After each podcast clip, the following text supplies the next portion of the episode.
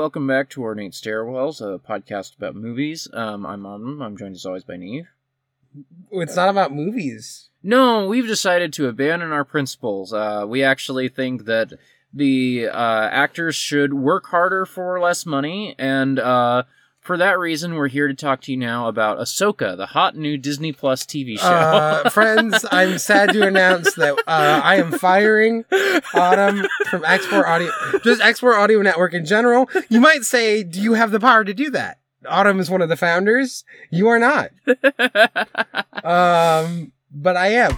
Uh, so now I'm going to be sitting here and I'm going to do a really minute by minute analysis of the deep themes going on in Ahsoka. Now available now on Disney Plus. you know, because I, you know, what I really want to do with my time is just spend time, uh, you know, admiring the acting of Rosario Dawson, who's just a great person, from by all accounts. Never heard a bad thing about uh, uh, the actress who's now playing one of my favorite characters in all of Star Wars. Nana Hachi is real and Autumn is fired. Nana Hachi is real. Nana Hachi is real. just the idea that I would come on here and be like, yeah, Nana Hachi is real. You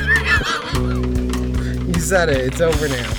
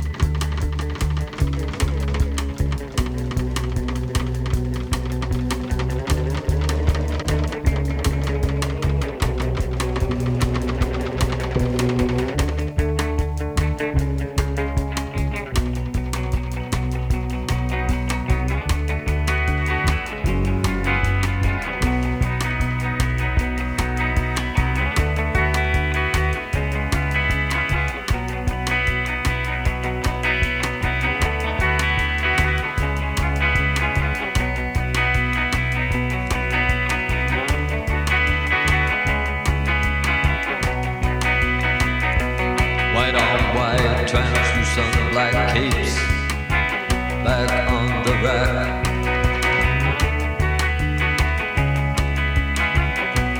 Bella Lugos is dead. The bats have left the bell tower.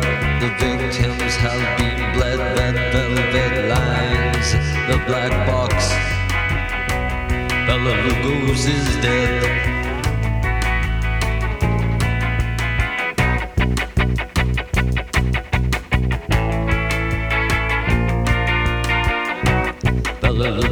Is dead.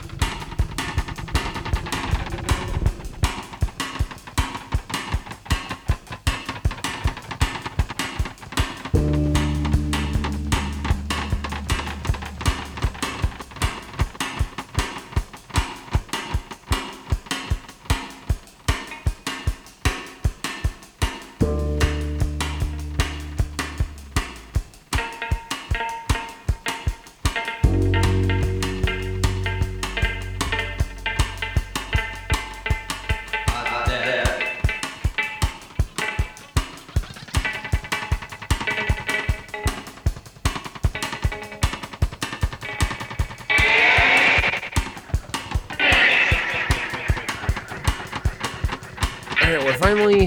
This is multiple There's- attempts. Second attempt. You know, Don't be like, oh, multiple attempts. This is the So what second. happened is I, I was in here like getting set up. You had to like run and do a couple more things. I couldn't find my water bottle. I Yeah. still haven't found my water bottle. I have a mug that I've mostly drank all the water from right now. Um, and so I was just like, well, first I was finishing up the game that I was doing of uh Slay the Spire, so I got I- that on sale. I came in and started backseat backseat gaming because I love Slay the Spire, Yeah. and then I realized I was being obnoxious because you didn't want to learn how to play And I also- optimally. And I also like already had ideas of like you didn't know everything that I had in terms of relics. yeah, So you were sometimes I you were giving me advice, and I was like, "You play this all the time," and then I was like, "No, that seems like bad advice." Because I have a different. It wasn't Anyway. bad advice. Uh, to be fair, I don't play. I don't play Ironclad ever. I really only play Silent or. Well, it was my first time playing well, Slay yeah, the Spire. I know, I know, I know. You didn't Anyway. want optimal play. You wanted to just learn how to play the game. Anyway, I finished up. You had to go. And yeah, as soon as you finished up, I was like, I need to go poop right now.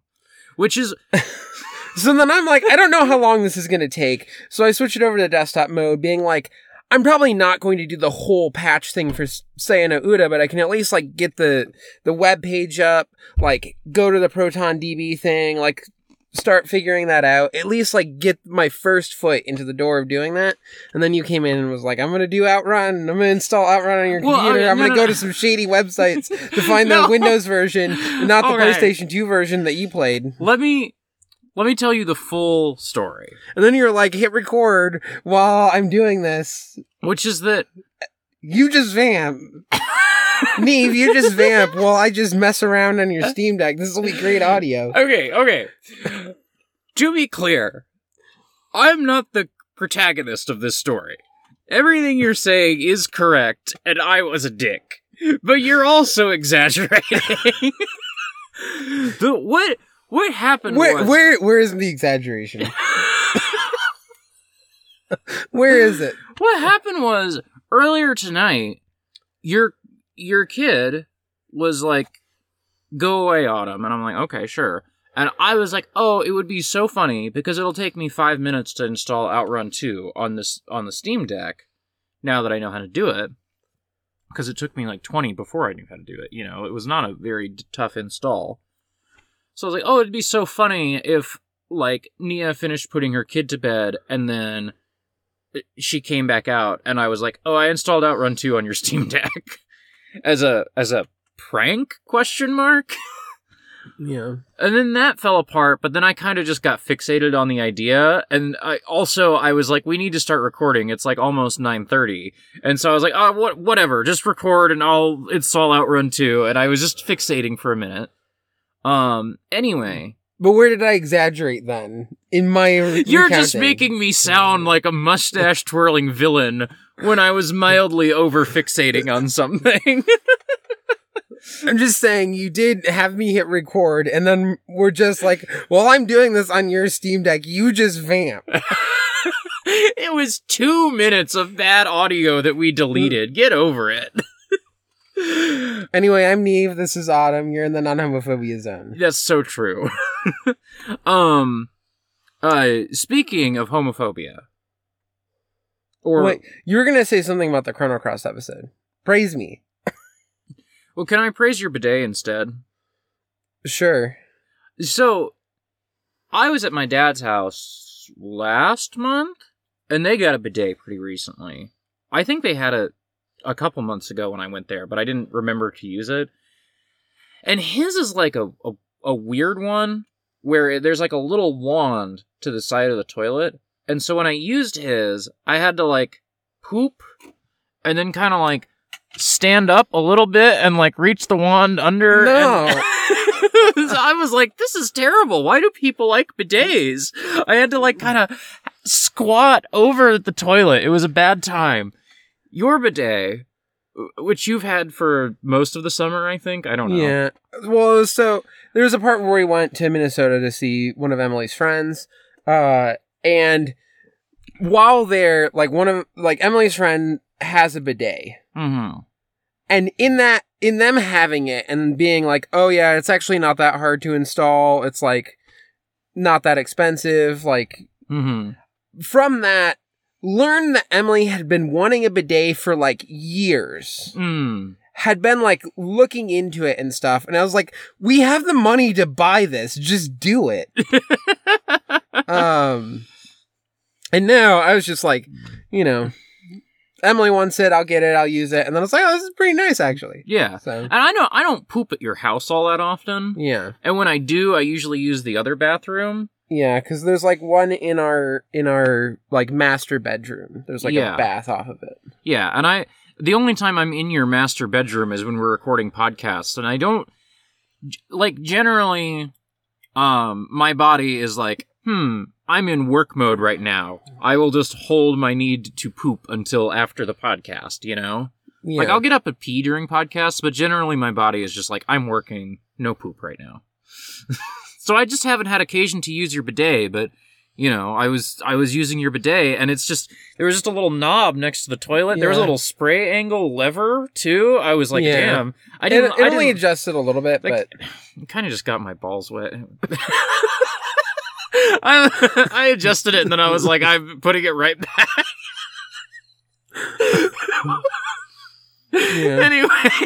I th- I think the adjustment is meant for if you got something else going on down there. I think that's what it's actually yeah. meant for. If you're hard, if you've got different hardware, yeah, because I've seen some where they put like it's like a little like lady thing next to it, which I'm glad that this one is not extremely gendering all of that. but- yeah.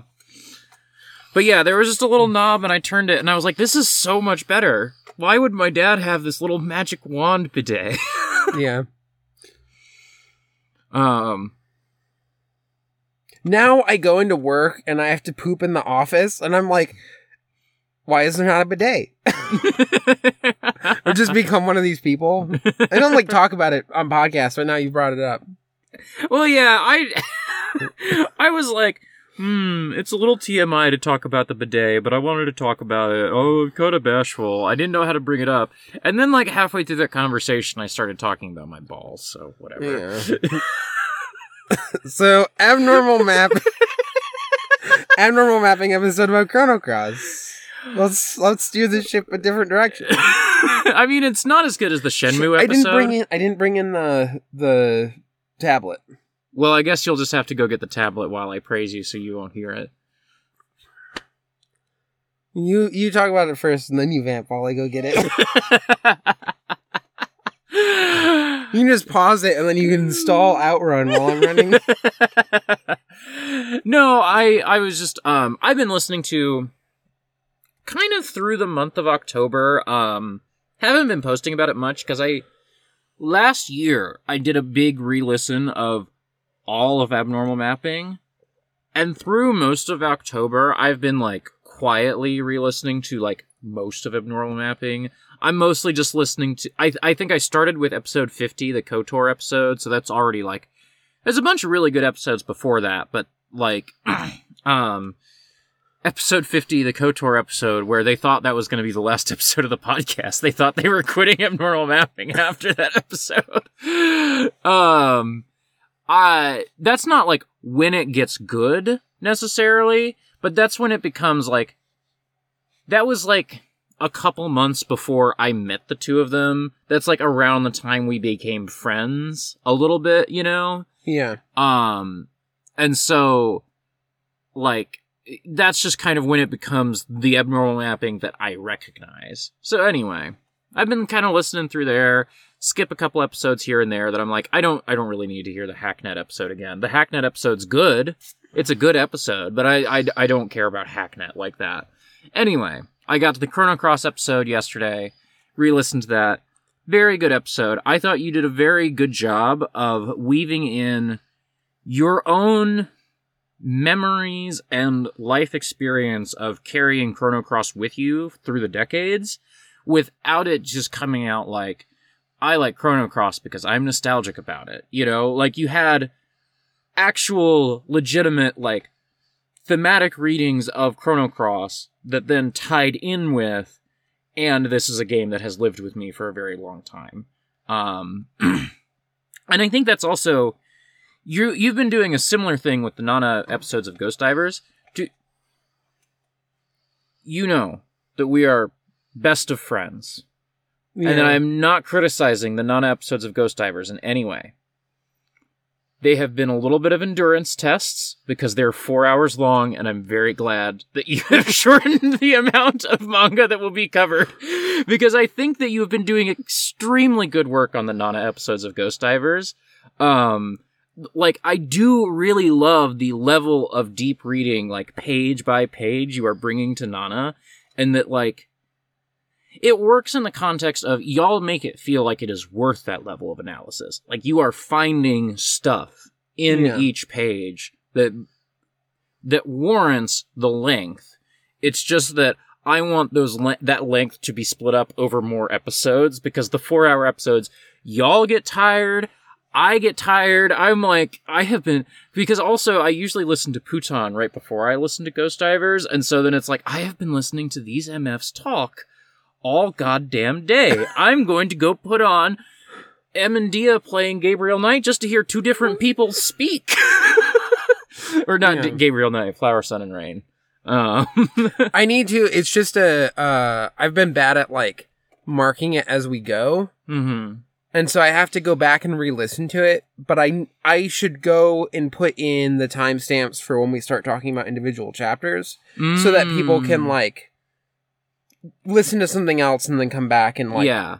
go to that. there's point. there's like a, a pause in there. But yeah, I think I think the the covering less Nana per episode will be a good move. Even if I'm a little sad that it, I, we're in a weird spot where I really want to do the Berserk season. Um and I th- I think I think because Connor doesn't know Berserk really, I think that'll be good for the season. Because if it was just you and me, like you and me have been circling around the Berserk conversation and just kind of like, yeah, taste, what can you do? Um, I had a realization about myself this week, which is that the way M feels about jump buttons in video games, I think I feel about cool fights in comic books. I'm just like, I just think that the fundamental property of a, of a comic book is having cool fights in it. That's like so far from what I think is the fundamental thing about. Comic I know, books. I know, I know. um, and it's like, yeah, like obvi- obviously, obviously, there are millions upon millions upon millions of comic books that do not have cool fights that I love. I did spend money I barely have on the giant octopus pie hardcover box set. Um, well, the, the they're not hardcovers actually, but whatever. Um, I spent eighty dollars on that Octopus Pie box set, but the thing is, it's worth it, and that's not a fight. That's not a fighting comic. You know? Yeah. Um, kind of lost track of what I was saying. One of the things that I think, and it's something that we try to highlight sometimes in Nana. We've had Mhm. some like moments where we've really discussed it. but I think it is really like powerful with comics is the fact that you have like multiple images that are Mm, like happening mm. at different times but are on the same page. yeah, Like in the the they are all happening concurrently when you view it. like a like a, a spatial montage. Yes. kind of. Um, and so there's just things where it's like, you know, and we've read it before. So there's like a part where there's the concert, and then me looking at the spread where where it's like, here's Ren seemingly looking at Nana and Hachi during the concert, and then his eyes dart away. But if you follow the path of the eyes, it's going to another panel where later they are looking at Mhm. Reira, but he is also looking at Reira within the, the what the Yeah. page is. Yeah, yeah. Yeah. Um, Um, and that like being a subtle thing that I don't know if you're necessarily the first time you read it immediately supposed to be like, oh, he's looking at Reira. But that's the whole core tension of like Nana and Ren and Reira. mm. Is that he The- chose Reira instead of Nana for like the person he's going to play music for. Yeah. Um. Anyway, No, it's it's because as you started talking about the you know the juxtaposition sort of stuff, I was starting to think about the Ikoku Nikki that we read for today. Um, because I think that these final chapters and the whole series, frankly, do that sort of thing very very well. And then you started talking about one page of Nana, and I'm like, man, Yazawa Ai is just the fucking master. Yeah. um. I mean, okay. the the actual thing, more than a fight scene that I like in a comic book, is a sense of movement in still images, you know? And I think that concept, like, ties into what you're talking about. It's just that I grew up reading Marvel comics, and so I express it in a very different way, where I thought. I thought this week about that time that Wolverine gets thrown off a building into the sewers, and then he's like, "All right, motherfuckers, now it's my turn." he doesn't say motherfuckers. That was a code-approved comic, but Um. I mean, that's the other. I I I generally don't like jump buttons in games. I don't like jumping in games. yeah. I'm not big on platformers, like in general.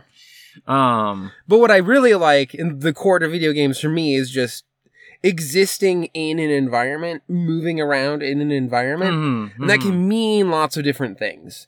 But that's like the core thing to a, a, a game to me is that there is like a world or a environment that you move through in some way. And that can include jumping. Mhm. But also a lot of the stuff that's focused on jumping.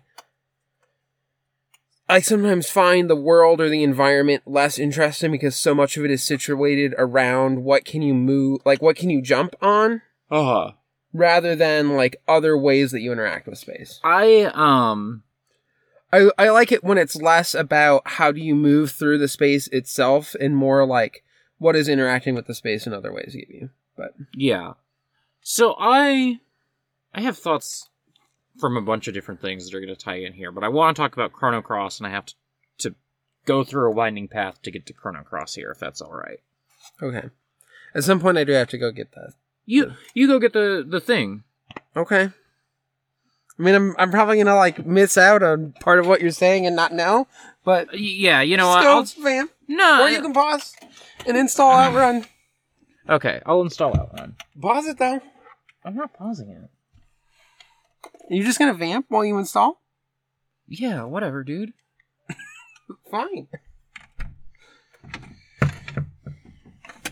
Okay. How do we do this again?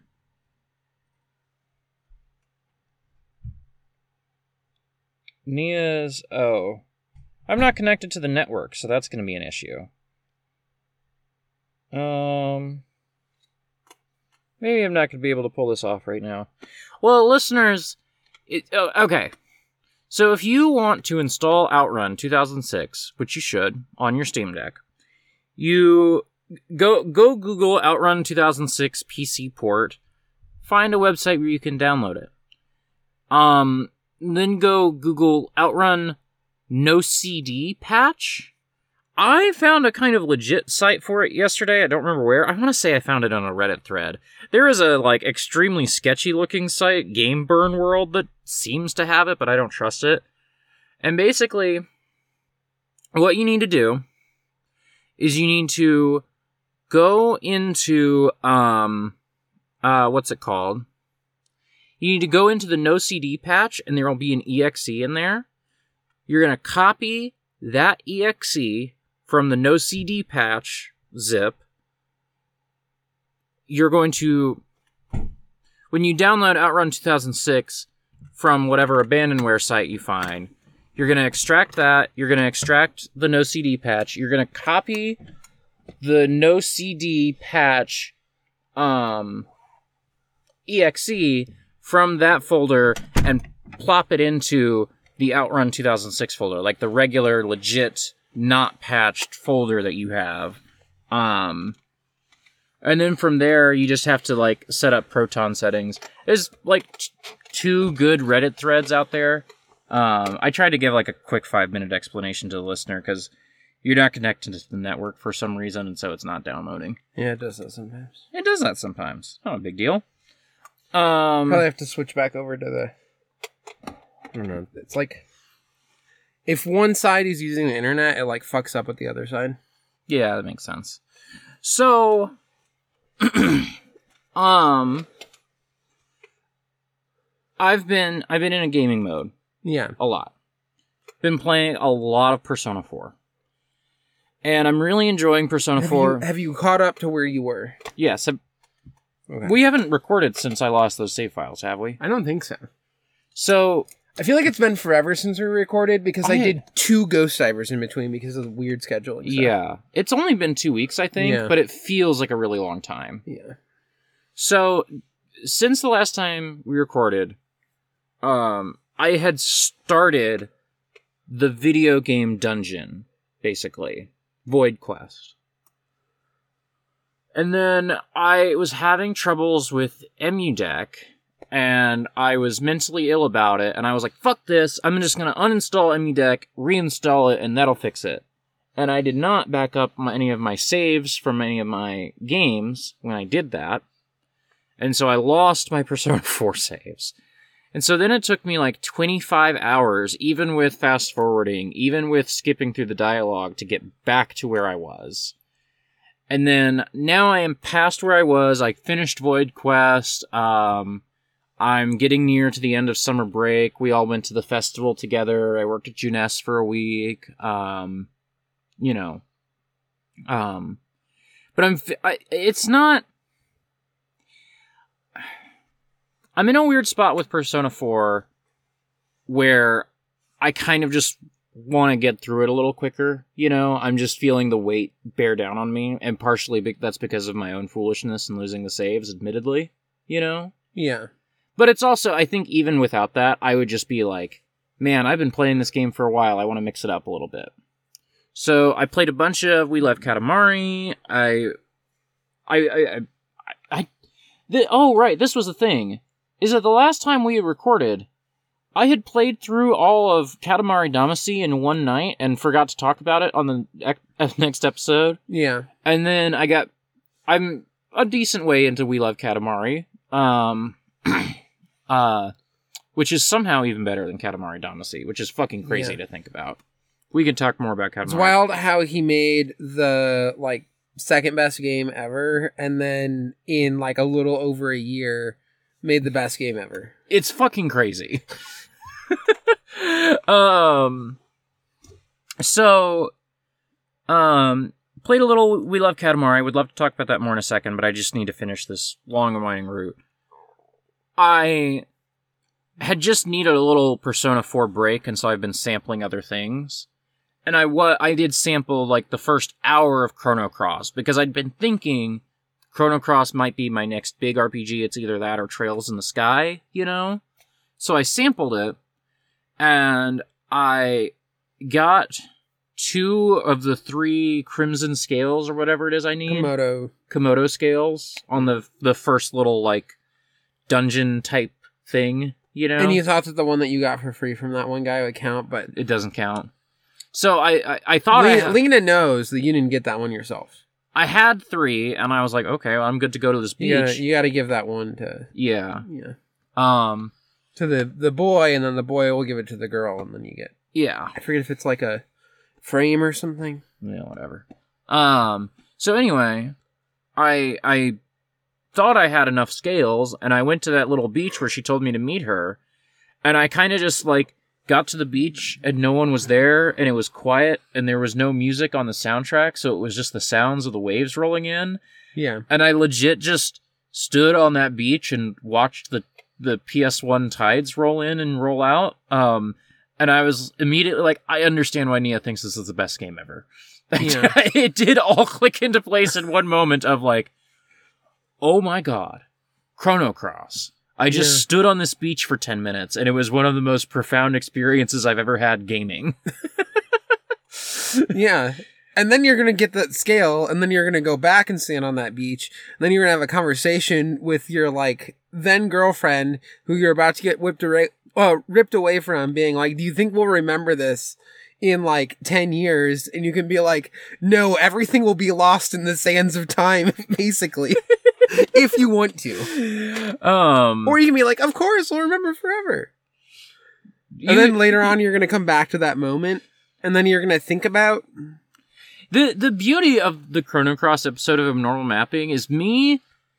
I know one thing about Chrono Cross, and it's who Kid is, which like is technically an element of the plot of Chrono Cross. I don't feel like I actually know what that means in the context of Chrono Cross, you know? Yeah. And I then mean, it's like a inciting thing that then leads to other, you know. and then from listening to that episode, I learned a second thing about the plot of Chrono Cross, which is the links stuff, which I didn't Yeah. despite having listened to this episode before, didn't really like make sense to me in any way, shape, or form before now. You know? Yeah. And now I'm like, okay, that's a second thing I know about Chrono Cross. I still and I thought it was a really good critical discussion where I understood why all three of you loved Chrono Cross. yeah. And also, I still feel like there are so many more surprises in store for me because the, so much of the conversation is about like the experience of Chrono Cross rather Yeah. than The thing is, there's a lot of lore behind Chrono Cross that's tied to Chrono Trigger. hmm And there are people that will tell you that Chrono Cross is better if you pretend it's not a sequel. They are wrong. Hmm. But also the experience of of playing Chrono Cross is so much of that lore is not so many games would like give you all the lore. There'd be like a big thing where they like super explain how everything connects. Chrono Cross just will like drip various things that will be like, hey, here's this little thing. And then if you think about it, you can kind of figure out how they interrelate Mhm, and mhm. you know, there are some parts that are a little bit more lore dumpy, but it never like gets to that way where sometimes it's like you'll go into the big room and it just explains like, here's the whole thing about how all of this ties. Hmm. Um, and even then, when you do get some of the more lore dumpy stuff, so much more of it about is like has been focused on the vibes and is about like all this lore is happening, but what it means is there's these like weird expectations being put on you as the main character to like fix Chrono Trigger. Mhm. And you're like, why? um, um, it ex- just extremely the loneliest game I've ever played. just to run down the list real quick, because I'm you've been in kind of a gaming mode from what I understand. Yeah, I mean, I I've just been busy with a lot of stuff too, so Yeah. I haven't like been gaming that much, but hmm often when I have free time, I'm like, oh, I should game a little bit. I'm I'm in like like I've been kind of gaming a little bit a lot too because I'm I'm deep into Persona 4, which is just a time sink type of thing. Um, I'm been playing a bunch of Outrun today because I installed that last night. Um, I've been playing some cat. We love Katamari. I'd like to be playing more We Love Katamari. I would love to talk a little bit more about We Love Katamari, but I'm trying to think: is there anything else I've been playing? I've been thinking about playing Silent Hill 3 a lot. I've been thinking about playing Resident Evil 2 Remake a lot. Um, there's a lot of things Yeah. I'm thinking about playing right now. This is part of the like. This is part of why I'm feeling a little constricted by Persona 4. It's because like I want to clear this game because I have eight other games I'm thinking about playing. You Yeah. know. Um. Because and I just have a life where I don't have a bunch of time still, so. yeah. And like some of the time has been, I mean, one, I still feel like just going into the office two days a week has like changed my free nights because, I mean, I still have like, you know, Sunday night I have some time, but like, I can't. I have to be like in bed by ten, and I I can't. Maybe I like stay up until eleven, Mm. and that's like ugh. Whereas sometimes it's like normally I should be in bed by eleven, but maybe I stay up until like twelve or twelve thirty. Right. I kind of regret it, but I'm also working from home, and if I really need to take a nap in the middle of the day, that's my lunch. You Mhm. know, stuff like that. Um, but yeah, it's been like, I mean, I'm doing podcast reading stuff. Um, working on my kid's costume, which I made a bunch of like, because there's like, they're going as Link from Legend of Zelda, and specifically the Champion Leathers from Tears of the Kingdom, because that's the only Zelda game that they have experience with, because it's the one that we played Mm. you know they watched me play but talked constantly would would tell me what to do Right. you know um and so like i made chainmail to be like accent because there's like a chainmail shirt that he's wearing underneath the like tunic Uh huh. For that design and so it was like not doing a full shirt but having stuff where it would like look like there's a shirt by having it like be on the sleeves and the bottom and stuff but the part that was around like the waist part uh, was still just kind of too heavy, and it's like hard to put on because if you just try to loop it with thread, if it like turns where there's a little hole in the ring, oh, the whole thing. because I'm not like welding everything right. or like soldering everything, so then Yeah. it would fall through. So you know, I have to put it on like a thicker ribbon or something, and then sew that and everything, and it was also just heavy. So I I made a bunch of chainmail that's then not even going to get incorporated into the costume, which. Hmm.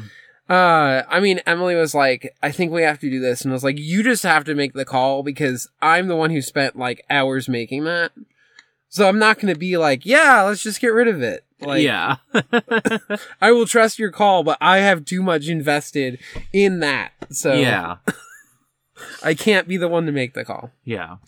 Um, but yeah, like I spent an entire night making chainmail and stuff. So I also just lost time to that. But Yeah. also like my mother-in-law's been visiting uh because so like wednesday emily had like a procedure um where it, she just went under the like was it It was sedated. outpatient. yeah um and when they sedate you you just have to like have somebody drive you home you can't Yeah. they don't let you go without a person Yeah. who's with you Yeah. so I had to like take a day off work. I did some reading then, so that was nice. But then it Mhm. was like, you know, her mom then came to help out that night, uh, and then like my kid's been off for parent teacher conference stuff, so um, has been helping out, and generally appreciate her being here. But also she goes to bed earlier, so it's just Mhm. weirder and harder for me Yeah. to like sit in the living room and you know just game or build gunpla or whatever. Yeah. So all this stuff means that I feel like I don't have a lot of new stuff to talk about. Like I played a little bit more Final Fantasy VIII. Mhm. Um, you know, there's some stuff that I got that I want to play, but yeah. Played a little bit of Suika game. We talked about this on Longfire, which I guess is coming out after this, but What is that? the, the watermelon game, I don't know Suika game.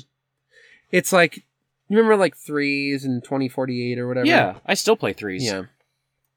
Um, it's kind of like that, but it's like these fruit. So it like starts with like a cherry, and then they combine and they turn into a strawberry, and then like strawberries turn into grape.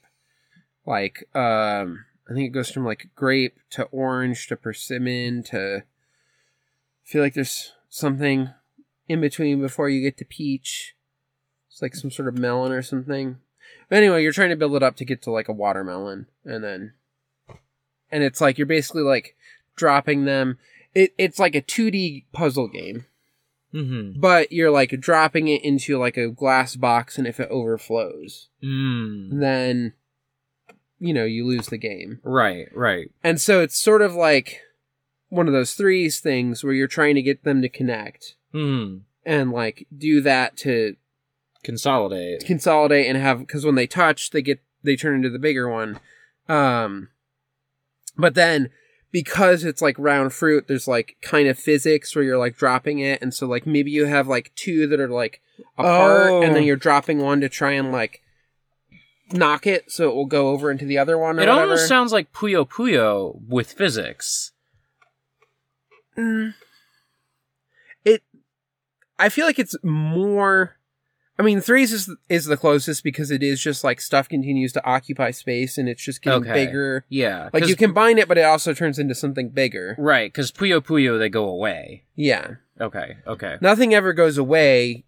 You either like if you just have two together, it just turns into a bigger but more consolidated thing. Okay. So, and then you're just trying to get them to all connect till you get a watermelon. And I'm assuming at high level play, you like have multiple watermelons or whatever. But Um, I've only ever managed to make one watermelon and not all the time. I've only ever the the the biggest tile I've ever gotten in threes is fifteen thirty six, and um, I can't get it very consistently. Like Yeah. Uh, I I'm lucky if I can get to 768 in threes, and it's weird because I've been playing threes so long that I feel like I should be better at threes than I am, you know. But Yeah. whatever.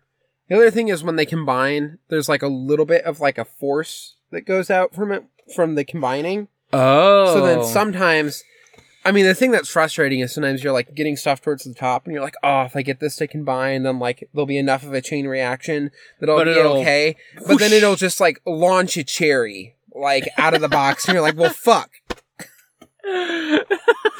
So, I feel like there's more just random chance for sometimes you're like, "Well, fuck," but yeah. um, yeah. So I played a little bit of that. I got it in part because like very cheap on Switch. Uh, there's also a free version you can do on the phone that's just like a web browser. Mm-hmm. Um, but it's not as good. Every all of them are just completely round. So there's like no different shape stuff and the Oh. physics are a little bit different. Yeah. Okay. Um so the Switch version is is better and it's like 2 or 3 dollars or something. okay. So I got it cuz it was fun. Uh Emily's been playing a lot of it. Um and then our our toddler likes it too and I was like I'll get it cuz like, you know, encourage them to play like puzzle games and other stuff beyond just Smash Brothers all the time, which yeah. is like fine in and of itself, but that's There- often the, the only thing that they want to play. they're getting motor skills and they're getting wanting to say mega punch. Yeah, yeah. Um, and it's also just like doing random Smash things. I'm not that they aren't like improving at playing the game or whatever, but I feel like there's also this like desire that they have to like, especially in that, to just win all the time. So they're Mhm. not like really testing themselves with the computers all the time, yeah. stuff like that. Yeah. And like if you play, it's just gonna go better if you're on the same team. if you do teams, you're on the same team because if you beat them, they're gonna be really upset about that. Yeah. So But it's also it's like I'm I'm I'm just like I'm older than you and I just know how to press the buttons better. yeah. You know? Um. So also it's just like learning how to lose gracefully is a, a thing that you also have to learn as a kid. Yeah. Uh, but it's easier to practice with like a complete random chance board game like the unicorn glitter game or whatever. I will we have. say they were we were playing that Pokemon they got a new Pokemon card game that's like a simplified version of the Yeah. actual TCG. And we were playing a little bit of that today, and they were like a little sore about like when I beat one of their Pokemon, but they did they didn't like throw a fit about it like I was maybe worried they were going to do. You know, they were Yeah. like, "Oh, I don't want to put my Pokemon in the discard pile, but I guess I will." You know. Yeah. And I mean, with them being home for two days this week and Emily's mom being here, there's just been a lot of playing Mm. various stuff.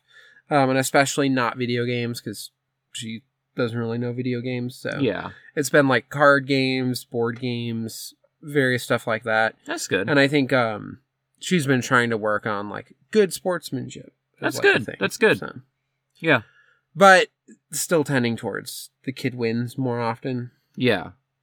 There's also So- just like, you know, I do occasionally play poorly on purpose because I'm like, I can I can see the f- the four moves ahead where it's like, oh, if I do this instead of this, then that's going to snowball into kid wins game and whatever, you know. Yeah. Like we were playing Uno, and I could have like skip, skip, reverse, skip, skip, and I, instead I just played four. You know, Yeah. because I, I knew they had a four as their last card in their hand, and then they could have won the game by doing that. Yeah. I'm like, okay. Anyway, Yeah. Um, I mean, it's stuff that will come with time. it'll but- come with time. I'm not worried about yeah. it. Truly, like the big thing is just Smash Brothers is fun, but when it's like the only thing that they're playing. Yeah, The other, just they're young enough that they're still learning about like how to control their body and not like even just do rough play with people sometimes and stuff like that. Mm.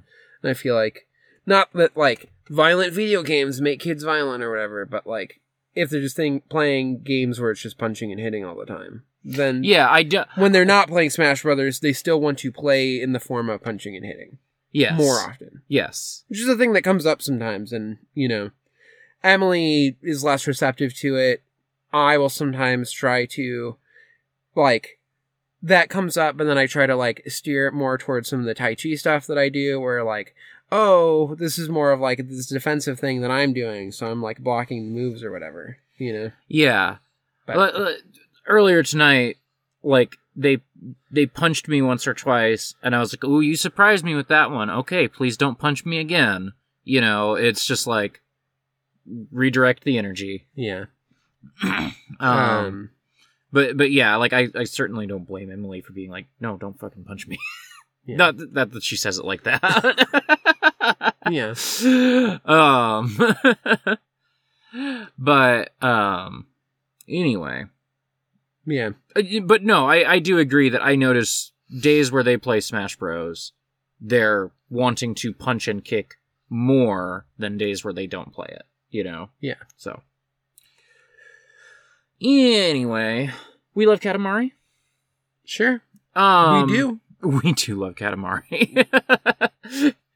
uh, so yeah, I played through all of Katamari Damacy in one night.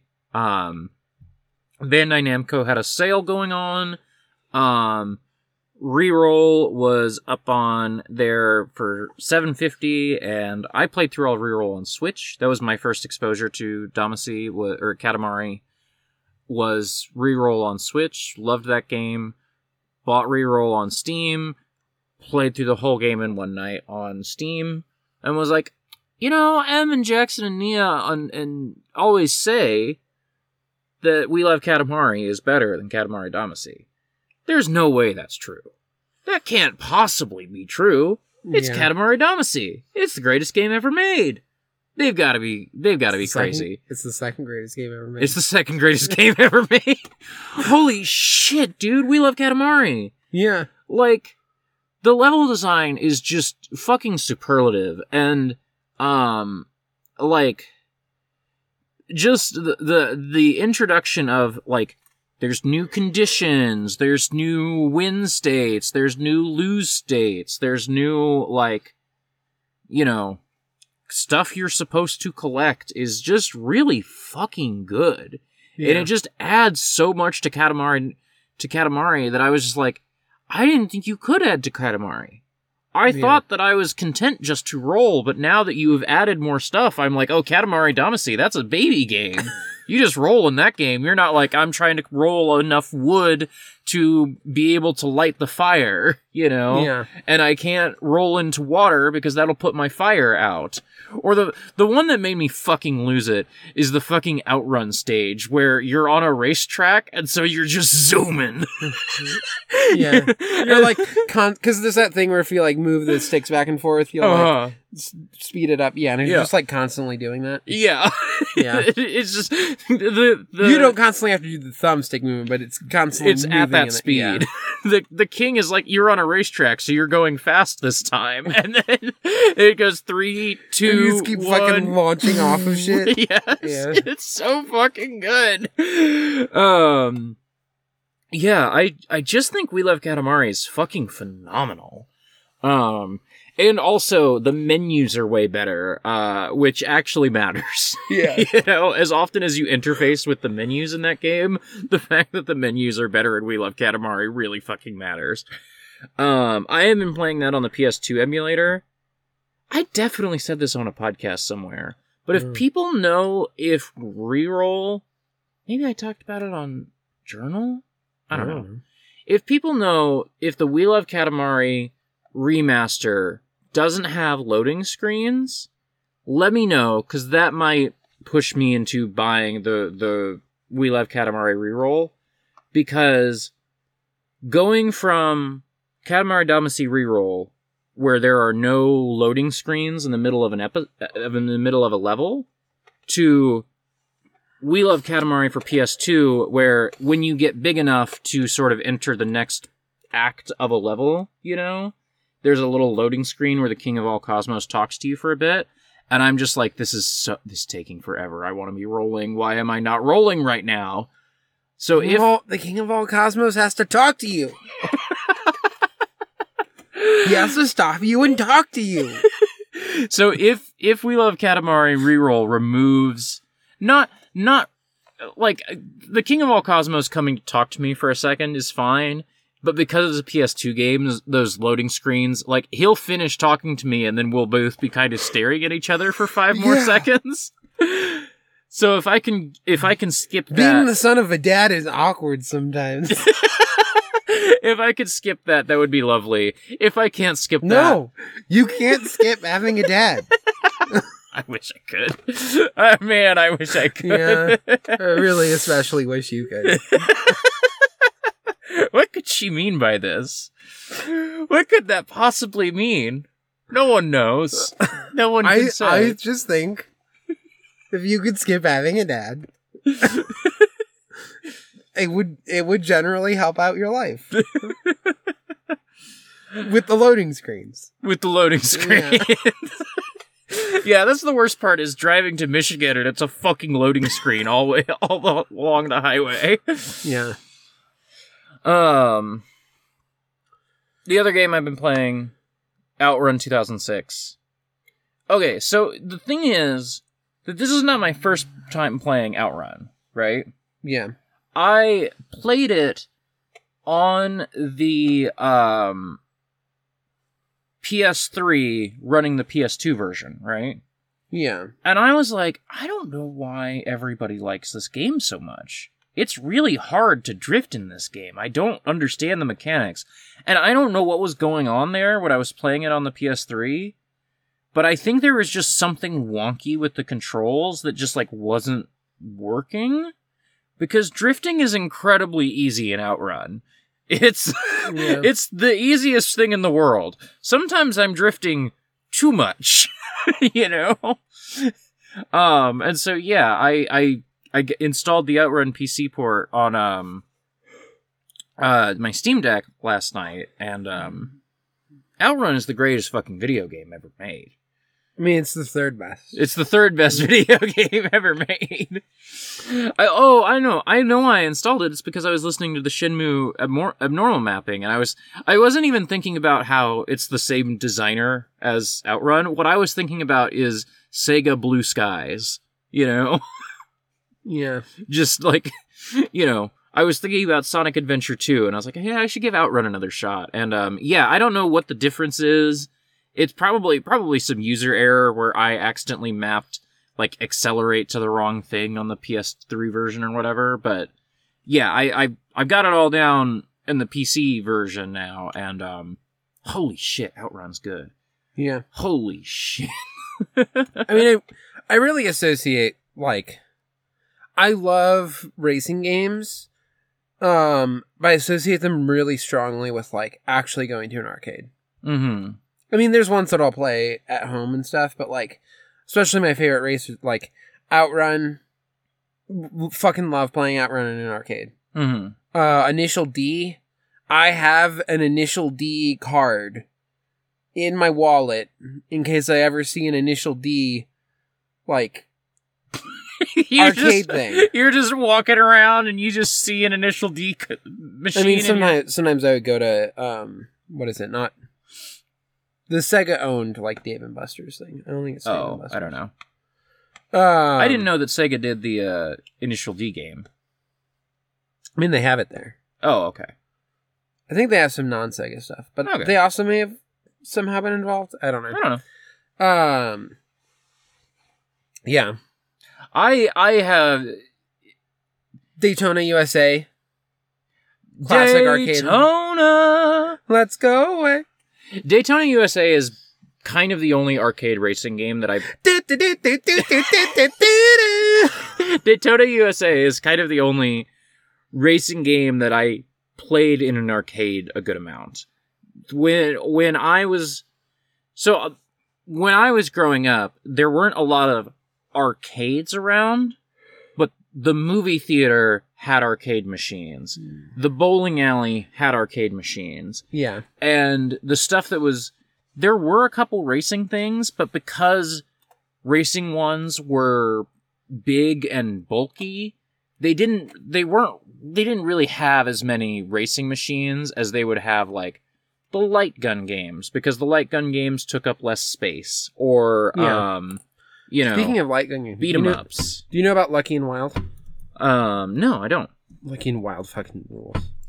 um, Um, let me see if oh I i do know about lucky and wild yeah, Yeah. this game fucking rocks uh, so for those who don't know, This game is fucking Oh man, Play- this game player fucking one has a slams. steering wheel yeah, and a like light gun. Player two has another light gun. yeah, and you like sit next to each other and it's like you driving around like shooting. yeah. This game fucking slams, dude. Yeah. it's less racing because it's more like just moving back and forth right. through like a sort of light gun hmm thing, but it's it's still my favorite light gun game. Yeah. Um we had a ton of time crisis. We had a ton of uh, deer hunting shit because Yeah. you know it was Missouri. yeah.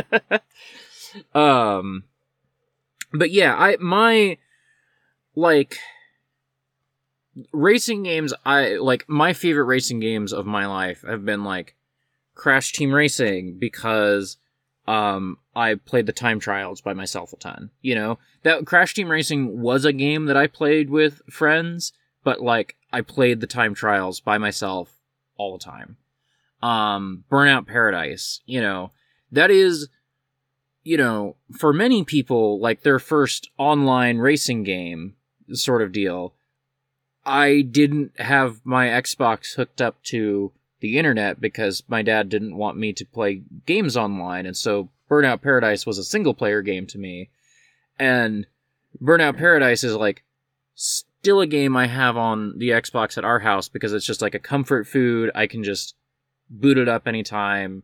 Ridge Racer 7 is sort of the same thing. Um, and, you know, now maybe Outrun is this for the Steam Deck. Um, but like, yeah, my, my experience of racing games is very much like, ooh, I'm just gonna get cozy under some blankets. You know, I'm gonna just, it's, I don't, I don't really like, um, racing in a lot of racing games. I like time travel trials. I like it's me against the track more than me against the racers. Um, which is why Outrun is hitting so hard because it has a lot of very different stuff you can do. You can race against guys, you can race to impress your girlfriend, you can just drive because driving is fun, you know? Yeah. Um, it's really nice. Um, uh, I do.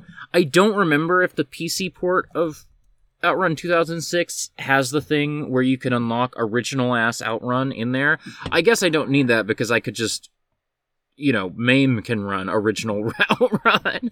Yeah. I do know I can unlock um the outrun music as I go along. Like I can get, you know, the original tunes, which I'm really excited to do because they have some really good versions of those in Outrun 2006, but I do want to just um like unlock the original tunes and just hear the I did that. I lost the melody there at the end. Yeah. What are you looking at? Road Blaster? What's this? Um so Road Blaster it wasn't it's like the best FMV game Hmm. ever.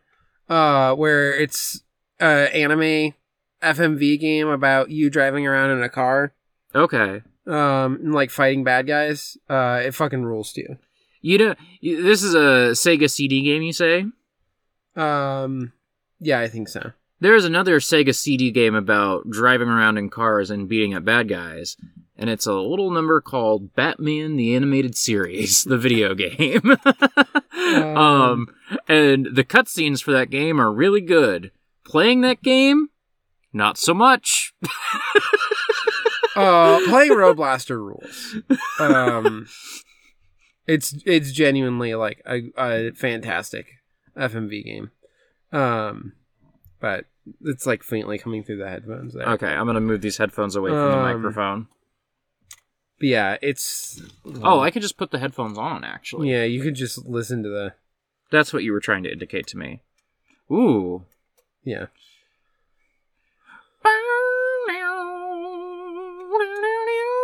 This, this game rules. I don't know why Ken- YouTube's being so weird, but Kenshiro vibes as he's putting on his Yeah. gloves there. um anyway. Fucking love Road Blaster. Um, you know what else I played a little bit of today? What? I played a little R4. Did you ever get into R4? Ridge R4DS? R4DS? Oh, the Revolution R4 48, cartridge. no, I mean the fourth Ridge Racer game. Yeah. yeah, I played a little bit of Ridge Racer. I I understand why R4 is a beloved classic. I'm not saying that R4 isn't an incredible game. I booted it up today and I'm like, it doesn't have it like Ridge Racer 7 does. Just, it's just not the same.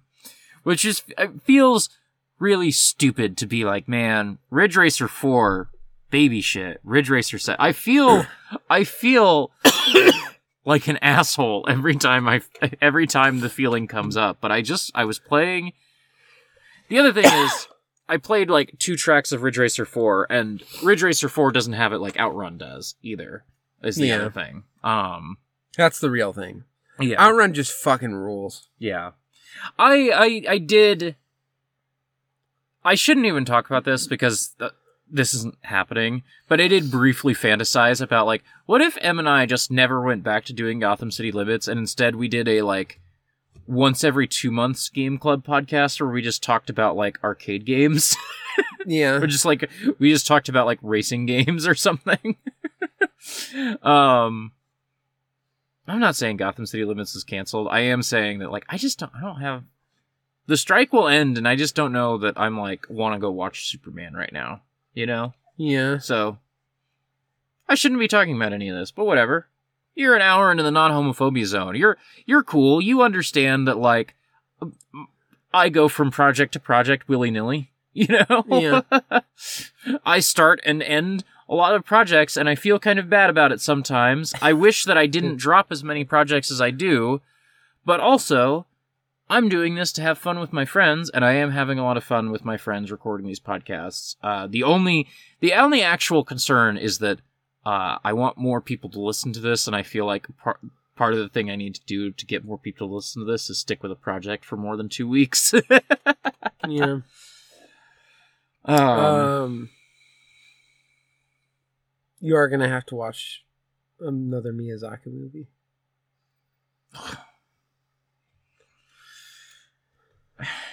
You know what? I don't want to talk about Ikoku Nikki anymore. I need to go lay down. I've Well- seen so many tweets this week about how it's a masterpiece. Oh, Miyazaki, he's done it again. I bet he fucking has. You know what? I bet he has done it again. You're right about one thing, Master. Um, Yeah. Well, that was the podcast. Thanks. I, for ge- I, by. I was joking, but I do ge- I did genuinely feel all joy leave my body.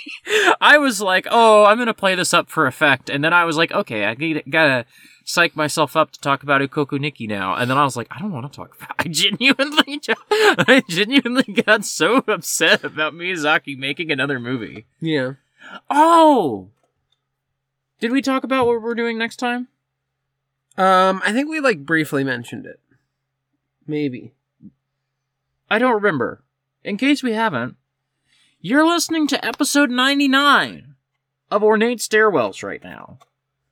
You probably you might have seen that in the podcatcher. You might not have. It's episode 99. Because I'm like titling it uh, Anonymophobia Zone, whatever number it is. yeah. This is the 99th episode of Ornate Stairwells. I guess it's the 100th if you count that one VoIP life. Yeah. I don't count it. It's not a numbered one. It's not a numbered one. There's have we ever we've done a couple other bonus episodes that aren't counted maybe. Hmm. I don't think so. I feel there's like some we've done some bonus sodes, but I guess they're probably all numbered. That's probably the only Yeah. non-numbered episode of this podcast. We've we've numbered the ones where it's like, uh, we didn't have a main movie this time, but we still talked about other stuff or whatever. yeah. Um. So for episode 100 of Ornate Stairwells, which that's sinking in for the first time really. Like we've been making plans for episode 100, but like it's been over text. We haven't talked about it in Yeah. person. We've made a we're about to make our 100th episode. Episode one hundred. We Holy shit, dude! Yeah. A hundred episodes of Ornate Stairwells. Hell yeah! Yeah. I'm proud of us. Um. So generally, when we want to celebrate special occasions on this podcast, we have been revisiting movies from right before the podcast started. you know, yeah, I guess so. we we we rounded out our first year of this podcast with doing like uh uh battle without two and the third man. and the third man um which were episodes that like you know we were going to do our first episode about the third man and then we just decided to put it off by a week you know um for some reason all our celebration episodes We are, did, are we around did um, Sonatine as well, which we watched. yeah I mean, we weren't going to do an episode about it at the time because I talked about it on another podcast, but yeah still wanted to do it here. Um, and so we are once again going back to the well of covering movies that we watched right before this podcast started. Although, did we ever watch Perfect Blue, or was it just? No, no, no. So for episode 100, we'll be doing Perfect Blue. I think we did talk about this last time because Yeah. I was like, listen, right? Because I was like, oh, the strike will probably be over in a week or two anyway. Uh, and then And I, I was like, "You're Literally- really hopeful, but I'm not going to like pop your bubble right now." And literally, we walked out of that recording, and I saw that the day before we had recorded, SAG-AFTRA went to the mm-hmm. table, and the mm-hmm. AMT PTP had shot them down. And then if I had mm-hmm. just looked at some of my friends' retweets, I would have seen that. Um. Anyway, it is what it is. Perfect Blue is not struck work, and it's episode 100. I I want to flex the rules a little bit. Um. we won't be talking about any other movies. We won't be talking about any other movies. I watched a struck movie, not talking about it. Um, it was mid. It was mid. The people who know what movie I watched, they're probably like, "How do you think that's mid?" But it's mid. Anyway, You you didn't grow up watching it, so yeah, I grew up watching a different movie by that director that I like more. That's yeah. that's the long and short of it. Is if I had watched this one instead, I'd like this one. You know. um. Anyway. Um. So yeah, it, it, it certainly seems like after Perfect Blue, we will probably do. We talked about Rose of Versailles. We're probably not going to do it because it's on GGP. We talked about Poe Clan. I don't know that I want to cover Poe Clan. I just want to recommend it to you, the listener, and to you, Nia. Um. Uh we talked about Kaze to Ki no Uta, but I don't think that's what our heart's in. And so I think we're probably going to do Master and Margarita. yeah, we might. I don't know. I mean, people can always send in Send in, suggestions. send in and- suggestions, please. Send in questions for episode 100. We'll officially announce whatever we're doing next time. Yeah. Um, Obviously, when you send in questions for episode 100, don't make them about struck movies or related in some way to struck movies. I yeah, guess. that's kind of a bummer is that we Yeah. won't be able to answer movie questions. I mean, that's I- the big thing is that it's just like for episode 100, we feel like we should do a movie. That's what this podcast is. And Yeah. so Perfect Blue is. Watching You know. watching a movie did just kind of make me sad a little bit because I was like, man, I kind of miss movies. I'm like, I'm enjoying being in gamer mode because it's kind of like more relaxing to me than right now than I feel like when I watch a movie I have to be attentive and critical and stuff. That's not true. I watched this movie earlier this week and I was just like, "Oh yeah, movie's happening. Lights and Yeah. sounds." You know, I wasn't I wasn't being critical of this movie in any way, shape or form. Um, but I just kind of like I miss it, but I just feel like I'm gonna have to like really put my back into pushing the boulder up the hill the first time once the once the strike ends. Like once once the strike ends and we can go back to watching movies, I'm gonna have to like get myself into movie mode. And so I'm excited to watch Perfect Blue as just a like, you know, little little warm up, little little you know stretching a little bit just to keep the muscles limber of talking about movies. Um, We Are- we didn't say. are are we watching it with the Ris- Nerissa Ravencroft? Do you want to watch it with Nerissa Ravencroft? So the other thing here is I was just going to watch along with the like Nerissa Ravencroft thing was just like the dub while I was at work, and you were Mhm. like, "Oh, well, we should watch it together." And I just meant Perfect Blue. Yeah, But you interpreted that as that you, me, and Nerissa Ravencroft were all going to watch Perfect Blue together, and I was like, okay, sure. I'm just. I'm still just trying to figure out: do I need to save watching it with Nerissa Ravencroft so that I'm, we're watching it together with Nerissa Ravencroft? I guess we will watch it with Nerissa Ravencroft. I guess that's what we are committing to right now on this podcast. I don't think it will come up. I, I don't think I'm going to be sitting on episode 100 being like, and then she told this really funny joke. but I guess that will be sort of the background radiation. Is the, we didn't, we didn't, I'm sure I've told this story on this podcast a dozen times, but it was my birthday of 2021. I think 2021. Yeah, yeah, 20. Because at the end of 2020, you and me were sort of starting to become friends again after having not talked to each other for a while while you were getting crushed under your legal job. You know, we were. no, we- that would have been t- 2019. no, because I remember the apartment I was living in. I moved into in 2020. Okay, So so we were friends in like 2017, 2018. but when I was crushed under my legal job, that would have been before 2019. But but we just didn't reconnect for a while until Yeah. after you got to Mc- whatever. Anyway, I work for We- McDonald's. no, I don't. um we I, I do I do remember just based on timing things out in my head. We sort of started becoming friends again in 20 late 2020 around my birthday in 2021. I'm like, "Oh, I don't like I don't watch as many movies as I used to. I want to start getting in the habit of watching movies. I know Nia likes Perfect Blue. I'll watch Perfect Blue." And that was like sort of the impetus to you and me being like, "Hey, we should just hang out and watch movies sometimes." Because like, I was just like, "Yeah, I watched Perfect Blue by myself and it was great," and I was like, "I wish I had a friend to watch movies with." And then a hundred episodes of a podcast happened Yeah. somehow. I was like, I wish I had a friend to watch movies with. And then, like, a week later, we were like, wait a minute.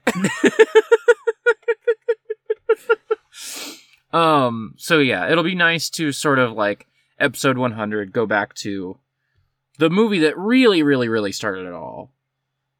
Yeah, Star yeah. Wars. Such a shame they never made another one of those. That's my favorite Letterboxd review because I think a lot of people read it and they think that the joke is that they did make more of those. And the joke is that they didn't make more of Star Wars 1977. oh, They did not. Oh my god. They made Empire Strikes Back and then they made more Empire Strikes Backs. You're Right. supposed to be on the Export Audio holiday special this year. Yeah. Can we not talk? Wait. Is the Star Wars holiday special struck work? But it, so it was for TV. But mm, TV still those counts. those are SAG-AFTRA actors. Because it's it's not anime rules is where TV is fine. but like But Mark this Hamill is, in yeah. the Star Wars. Dude, can we not do the s- the Export Audio holiday special this year? Oh shucks. No, fuck you. We're recording it and then putting it in a can and dropping it in February when the strike ends. Guess I'll just never see that. No, you're watching it. JOI video. You're watching the Wookiee JOI video. God damn it. You're you're whipping and Oh. stirring, whip whip Oh, what stir. a, what a shame! I'm gonna have to do it next year. We're gonna have to wait another year, and then it'll be even longer before we run out of people to do it. Before M has to do it. And so so long, friends. But Struck work. oh damn! I can't sing the. I also don't know what you're saying because I've not. I I've heard so many details of this, but I do not. There's no image associated to any. I can see it all so clearly in my mind. I could conjure up any frame of the Star Wars Holiday Special on command. Ask me anything. It's all right here. Steel trap. All right, I think I think we've we've warmed up now, where we can do a Kokoniki. I need to text. I need to text the group chat real quick, being like, "Are we not allowed to do the Star Wars Holiday Special this year?" Oh shucks. You don't want M to just hear that? Learn through hearing it? Fine. Text your wife separately. Okay, I'm gonna I'm gonna get up and refill my water, and then um, Oh, I have to vamp now. yeah, I'll be gone for like five seconds. Wow. Um Yeah. I genuinely do feel like I just what? I have realized there's a, a small chance that your mother-in-law is asleep in the living room right now. Yeah. So it's I'm just not gonna get this water. yeah, that's possible. I mean, you could just drink tap water from like our bathroom, but I I, I just okay. I have I have weird anxieties around waking people up. yeah. It's not like based on anything. It's not like, oh, one time I woke somebody up and then they got hit by a car and I was traumatized ever since. It's just like I have weird anxiety about it. And so um Ikoku Nikki. Ikokuniki. Um, I fucking cried at this ending. Yeah. Um uh, I did notes again. oh, thank God. So let's Very see. breezy read, I must say. Yeah. That's not the notes. That was the order for Culvers. Um, okay. I was thinking, I was like, those are not very many notes, but okay. So page 46. Um, Asa doesn't know what to write for her post graduation plans, although people continue to, su- to suggest she pursue singing. She talks with Chio, who says she is going to continue to pursue the future she wants, even if it's a not okay future, where she will have to deal with sexism and other issues. She tells Asa that when she first went to see Asa perform, she didn't see the point, but in the end, it seemed to have given her hope that small things can bring change over time. Um, this is emotionally affecting for Asa because that's also like what she was hoping in the moment. Um, Asa continues to wonder if she is vacuous like her dad, and if maybe he would have been the only one to understand how she is feeling right now. this chapter's really fucking good. Yeah. It is a little bummer that this is the last time Chio appears in the series. You Yeah. know, I I thought this was building to something more with Chio in the end, and it maybe because it was the first chapter that we read for this week, sort of set me up to expect the wrong things with Chio mattering more in the ending of the series. You know, Yeah. um, but but it, it this is a f- fitting send off for this character. This is a really good conversation for these two to have as they sort of like, you know, presumably continue to be friends over this last year of high school.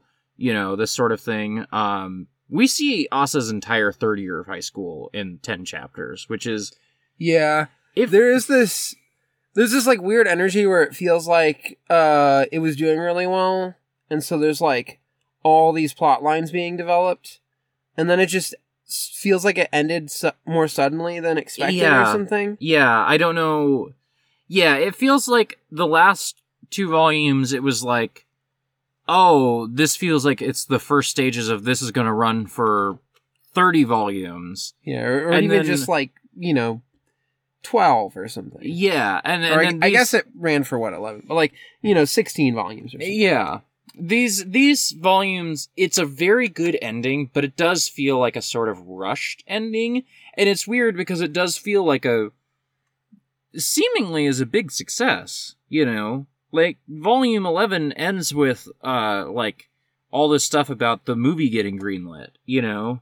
Stuff like that. yeah Um, I, I'd be curious around the production history there. It's not, you know, doesn't break the book. I do think it Yeah. ends well regardless, but it's weird. um Um, and yeah, I thought this like feeling of Asa feels like she is a vacuous person, and that's the way that she connects to um, uh, her dad. Is I I thought was an interesting wrinkle, you know, yeah um, especially because I don't see her as a vacuous person. Yeah. um, but I think there's like that is coming up in all of her fears around like not really knowing what she wants to do with her future. Uh-huh. you know? Um, even though I think she's like far more connected to people and cares about people Uh-huh. and is like doing all these other sorts of things, whereas like her father seemed to be like very disconnected from everything. yeah. Her But problem I, I think the thing that was especially like impactful for me with it though was that like I don't think she's as vacuous as her father. Yeah. But there I think there's still a certain truth of like if he was still around, maybe this would be the person where I could talk about this feeling with with him Mhm. and he would understand the way that other people don't. yeah. Because like everybody else around me kind of has this sense of like what they want to do, or you Yeah. know, are adults that have like picked a career or whatever. Yeah. know? She struggles with like the concept of purpose in life, you know, yeah, in a way that like, you know, Emery does not, you know. Yeah, Even Emily, who doesn't seem to be like I'm going to go be a doctor, you know, she doesn't have a specific goal, but she's like you know is fine moving through the motions of life. Is excited to move into the future in a way that like Asa is more trepidatious about. yeah. Um, Um, I don't know if you had other big stuff here, but no. I did really like Chio as a character. Yeah. Um, again, wish there was more time. Also, that chap like uh, that chapter's hella gay too. Yeah, which maybe just set me up for expecting the wrong thing from the ending. yeah. You know, and and 46 also like th- this chapter does the most too to like make it explicit the like she is drawn like Makio for a reason. There are ways that they are like. yes, Um but uh I had to like flip through. I don't know if you want to have yours open too in case you want to look at well, stuff. my the problem is that Oh, you I yeah. have mine set to delete chapters after I finish reading them because that's Okay. just a good setting to have for most things I read, but not this one specific thing. So, um but yeah, your your CBZ for whatever reason put forty seven point five instead of in front of forty seven again. Yeah. Like which it I did just with- find weird and Yeah. annoying. But anyway, um page 47 Asa performs and Makio, Michi, Emery, and Emery's girlfriend Shoko are in attendance. Notably, Emery is still not out to Michi, her mom. Yeah, But it Shoko's there. yeah. Yeah. Um, I had this moment when I read that being like, did something happen here? And then later it comes up that like no. Yeah. So yeah. They're just good friends. Yeah. Just really good friends. Uh, when Asa asks Makio if high school is the peak of life, Makio remembers her own high school years where she first publicly wrote something in the form of a play for the drama club and also her uh, difficulty focusing and her issues with her sister. So there's like parts where she's like often not paying attention to stuff or Mhm. like missing out on things that are coming up and we get like a little bit more of like the tension with her sister. Mhm. Started thinking about all of this stuff with high this school. Or we're getting a flashback and she's not thinking about it. I don't know. Yeah, it, this and 48 are running together in my head. Is this like the explicit flashback chapter with the like I'm going to kill you stuff? Or is that 48? Um I think this I think this is the explode. I mean this is the one where you see like Okay. Makio um okay, yeah, yeah, yeah, yeah, yeah. This is the one I'm looking looking more like Asa than ever Yes. in the in this chapter. Yes. Um um yeah, and then in the present she tells Asa uh, that she forgets a little more of it every year, the good and the bad. Um, it's really interesting because this sets up a story that doesn't end up getting developed. That like Asa's mother had health issues of some kind as a very young person. That like Yeah. Asa's mother was in the hospital. I think some of that also comes up in, In the the 48? next, yeah, or something. Yeah. Um, yeah, yeah, that also comes up in forty eight.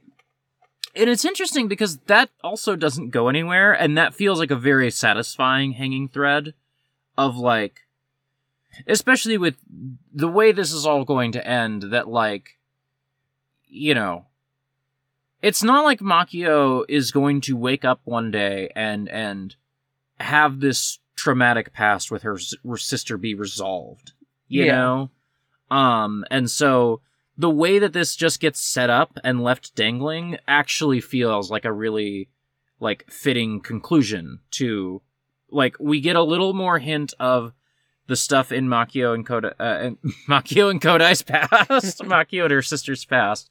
Um but we don't it doesn't have to be um you know it doesn't have to be like fully like explored every inch of everything and especially with it being tied into makio doesn't really remember her sister being in the hospital much Yeah, was- this comes up in 48, which 48 I feel like we get the most perspective from like her sister, Asa's mom. yeah yeah um, Um, whereas this is more Makio's perspective, kind of. Um, we also in a thing that like feels even more like setting up a connection with Chia that she's not going to be developed. Like there's a part where she's like, "I want to die" or whatever, mhm, um, stuff like that, which is not really stuff that she had talked about yeah. when that had come up with like Asa. yeah. Um, but you know we don't get like last time she mentioned um that a friend of hers committed suicide and like we don't get any more insight into that. Yeah, But like, you know, Makio is a teenager in the early 2000s when, you know, like suicide was like an epidemic. yeah, Might Oh, might other- still be. I don't know, yeah. to be honest. The other thing uh, that I thought was like interesting in this chapter is there's the part where uh, Makio's like filled something out and it's like uh, message regarding class equipment, none in particular. Something that interested you regarding lessons, none in particular. Uh, like message to your homeroom teacher, none in particular. Other, none in particular. And this Mhm. like felt also like no, Makio would also potentially be able to understand some of Asa's like mm-hmm. feelings of vacuous or whatever. Yeah, yeah. Um, but Um, but like, man, I just thought of I just thought of the end of this book again, and I started welling up. um, Deep breath. yeah, I feel like that chapter in particular was was uh like that 40, 47 in particular Mhm. was really focused on the like her writing for this the school drama club. yeah, for yeah. the first time. Because then when we get more of that develop from the other side with her sister, Mm-hmm. um, Yeah. Okay. So let's talk about yeah. 47 and a half, and then we'll talk about, like, the sisters' side of things a little bit. yeah, This is Um, sweet. This is so sweet. This is like, this is everything that this book does good in microcosm. Um, I feel Yeah. like we've had a lot of chapters that are like 47.5. Um, and so it's not special necessarily, but it's still really special in that it is well done. Yeah. I'll allow you to summarize it. Sorry. Um, Emery and Shoko meet at We Have Starbucks at Home. Aft Bucks. Aft coffee. Yeah, Aft Coffee. Um, Aft period coffee. Mm-hmm. Uh, and they talk about their fears and dreams for university. They also say that they should get, uh, or that they should go to this coffee shop again in 15 years, and we get another glimpse at maybe future Emery meeting with Shoko. Yeah. I feel like the ending confirms that some of the stuff is actual. Yeah. Actual future Yeah. stuff. Um, also as a note, uh, Emery has the exact same noise canceling headphones that I do. I just saw this and I was like, that, that, that shape is the shape that that's my fucking he- head, headphones. Oh yeah, that is the case that you wear too, or the Yeah. case that yours go in. Yeah. Yeah. um. Uh. Yeah. This is just sweet. Um. literally, Emery is like clingy and is like, "Well, I want us to have the same major so that we can hang out all the time." And Shoko is yeah, like, like, I was thinking about like, we decided that we wanted to go to the same university so that we're like not apart, but then I was thinking about like, if you have one major and then I have the other major, then like I'm still gonna feel lonely because I'm gonna see you like hanging out with like the people in your major and I'm gonna be with the people in my major.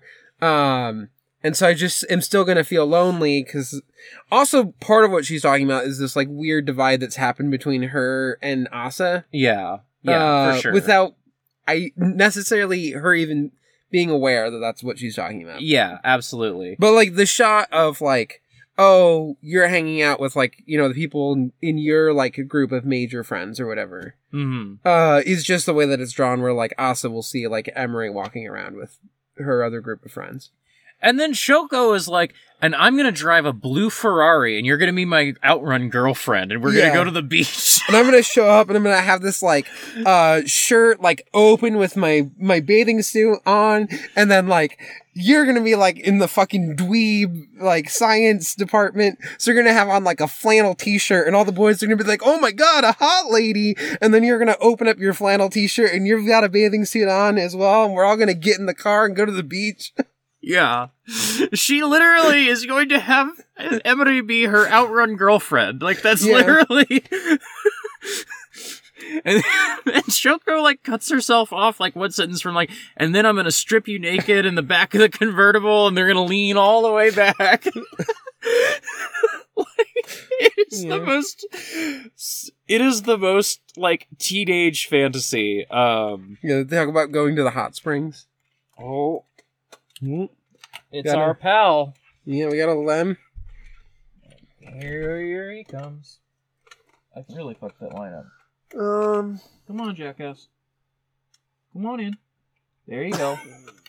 he had to hop over some clothes. Yeah. Um. Yeah, it's a good little chapter. Um. Yeah, I really like this chapter. Also, just loving um Shoko's like snakeskin jacket uh that she's got going on in the flash forward. Yeah. Um, just a good jacket. Where'd he go? I just wanted to He's pet like him. he's like here. Oh, okay. I think. Yeah. We're Um, literally about to remake the podcast art. Uh so page 48 uh Makio and Asa talk about Asa's mother and Makio's relationship with her sister. Same person, but I forgot the character's name Yeah. because barely ever comes up. Barely ever comes up. Um, we learned that Makio adapted the play she wrote into her first novel, and see her sister reflecting on how she thought it would be a problem if Makio kept just reading and writing, but now she's reading Makio's published books. Mm. Um, we all like see her like having another one of her books too. It seems Mhm. like she was like reading, hmm not just like. Oh, there's this one book that you have, mom, because like you know whatever. She really sent it around to relatives or whatever. hmm I feel like that's what you do when you get a published book. Yeah. Um, but yeah, that she seemingly was continuing to read Makio's books. Yeah. Um, we also learned that her sister had some sort of health issues as a kid, uh, that required her to be in the, the hospital. But Makio was apparently so absorbed in reading that she forgot all about the trips to the hospital. Um, we also learned that Asa's mother liked that her father didn't judge everything, and he reminded her that we don't always have to divide things up as good and bad and so forth. Um, Um. Yeah, I really like that this. Um. Everybody, I'm holding Lem in my arms like a baby now, just so you know. Um. He doesn't like it. um. I really like that in like a couple brief pages we get sort of confirmation of a thing that we've suspected for a long time that like Asa's not Asa's Makio's mother demanded that Makio's older sister be perfect. And because of that Makio's mother doesn't really seem to put that demand for perfection onto Makio, but Makio's sister sort of like puts that demand for perfection on Makio. And so you get the sort of like weird fucked up triangle of trauma, you know, or chain of trauma down Yeah. through these three like people um where where like yeah, like especially with you know, they really hit home the fact that like Makio's sister is significantly older than her, like 7 years it sounded like I think maybe. you're like five grades or something. Yeah, something like that. Um, and so it, it just like hammers home that like, um,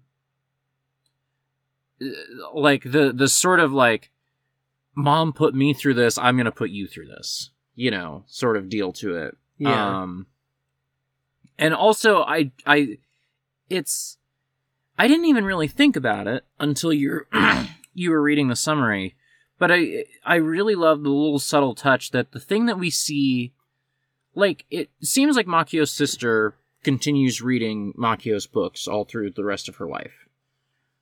The thing that we see her reading is the acknowledgments page. You know? Yeah. Um, and obviously, Makio's sister is not in that acknowledgments page at all, you know? Um, and so there's, I guess, like a, a hint maybe that she's continuing to read these, hoping to see herself in the acknowledgments page or something, you know? Um, uh, and, and from this we get the, you know, Sorry, you you showed my favorite illustration for just a brief moment there. um, you you get that like Makio's sister starting to write her journal, you know, um, and the the like that maybe all of this is a hoping for a way to connect to her younger sister that she never really was able to do in her life, you know. Yeah. Um. Anyway, the the last part of my summary Oh, To I'm add so in- no, sorry. I'm so sorry. to add in there too of uh towards the end, Asa asks Makio if she would be able to feel differently about her sister if she could redo their childhood. And Makio reflects on the question in her usual complex way that's like you know, we can we can get into some of the details here, but is like you know, one I don't think that would happen, but then is also like getting deeper and Mhm. being like um I forget the oh so here I may be thinking uh, this because time is a one-way irreversible thing, but if I could influence the past, then it'd be something like I'd love her even knowing I'd lose her. I'd live even knowing she'd die. Does that seem wrong? It goes for those cases too. All we can do is influence the future. Um, and that's like specifically after Asa's like say something nice. Yeah. Um, but Um. That is being isekai with my current memories would probably make early childhood really tough. Yeah. I love that she specifically phrases it as being isekai. yeah. um. Hello, my young friend. I'm gonna try one more time to hold. Um, I mean, part of what I also liked about this chapter is that I I feel like we finally see like background stuff about Squirmy man. um you know Squirmy Makio's gentleman. sister, uh Asa's mother that I don't that feels like it's privy to us and not necessarily to either of them. Mhm. Or like maybe Asa saw these things but didn't didn't register, Yeah. you know? Like she may have seen her mother having a book but not realized that it was like Her, sisters. yeah, Yeah. stuff like that. Um. Really Um, good chapter. I thought. Which then also includes the like you know, there finally is that little bit of like what did she see in this guy? And it specifically being like she felt so judgmental all the time and that he was like this reminder to her in his like supposed vacuousness that like you don't have to be judgmental about things all the time. Mm-hmm. Um Yeah, I liked that we finally got like some sort of inkling of what their the the positive side of their relationship because we've only sort of seen the negative of it. yeah. Um, real quick, this illustration, you could find this by uh going to at Great Grebe on Twitter, I believe. I don't know. You would have to search like her, I guess. I don't know. I don't remember, but it's just this illustration of um uh Asa in the snow. She's got a a snowman who's made out of marshmallows and raisins. Um, she's got there's little Christmas cookies all in the background. Um, she's got her little sweater tights and her boots on. I just love her. This is just such a good image. This is going to be my Twitter profile picture uh come November 1st. Um, I'm just seeing how much if I just scroll through media. Oh, there, we it is. There it is. Yeah. So you're gonna scroll past like uh let's see some various manga frames, uh uh costuming from Persona 5 Royal, sweating, uh That's, you know, a that- gunpla. There's that Tsukihime girl that she really likes. Yeah. Um CL? you know, uh Dragonlance Betrayal, the Damon Saga Volume 2, uh some Xenoblade Chronicles 2 things, uh obviously Oiwa here. Oh, Oiwa. Yeah, Oiwa. Uh just keep scrolling, keep you know, uh just keep going. Um got, we got some more like manga stuff. We got some various anime girls. Uh, oh, it's that same image of Kazumi sweating. Oh, uh, it's uh, Muv girl. Oh, right below it there. This is so important. yes. You from let's see, October sixth, twenty twenty three. Yeah. We love and respect Olivia on this podcast. No one loves tweeting anime girls like Olivia loves. Uh, many people, You know, you know that's not true. many people love to tweet anime girls on the website.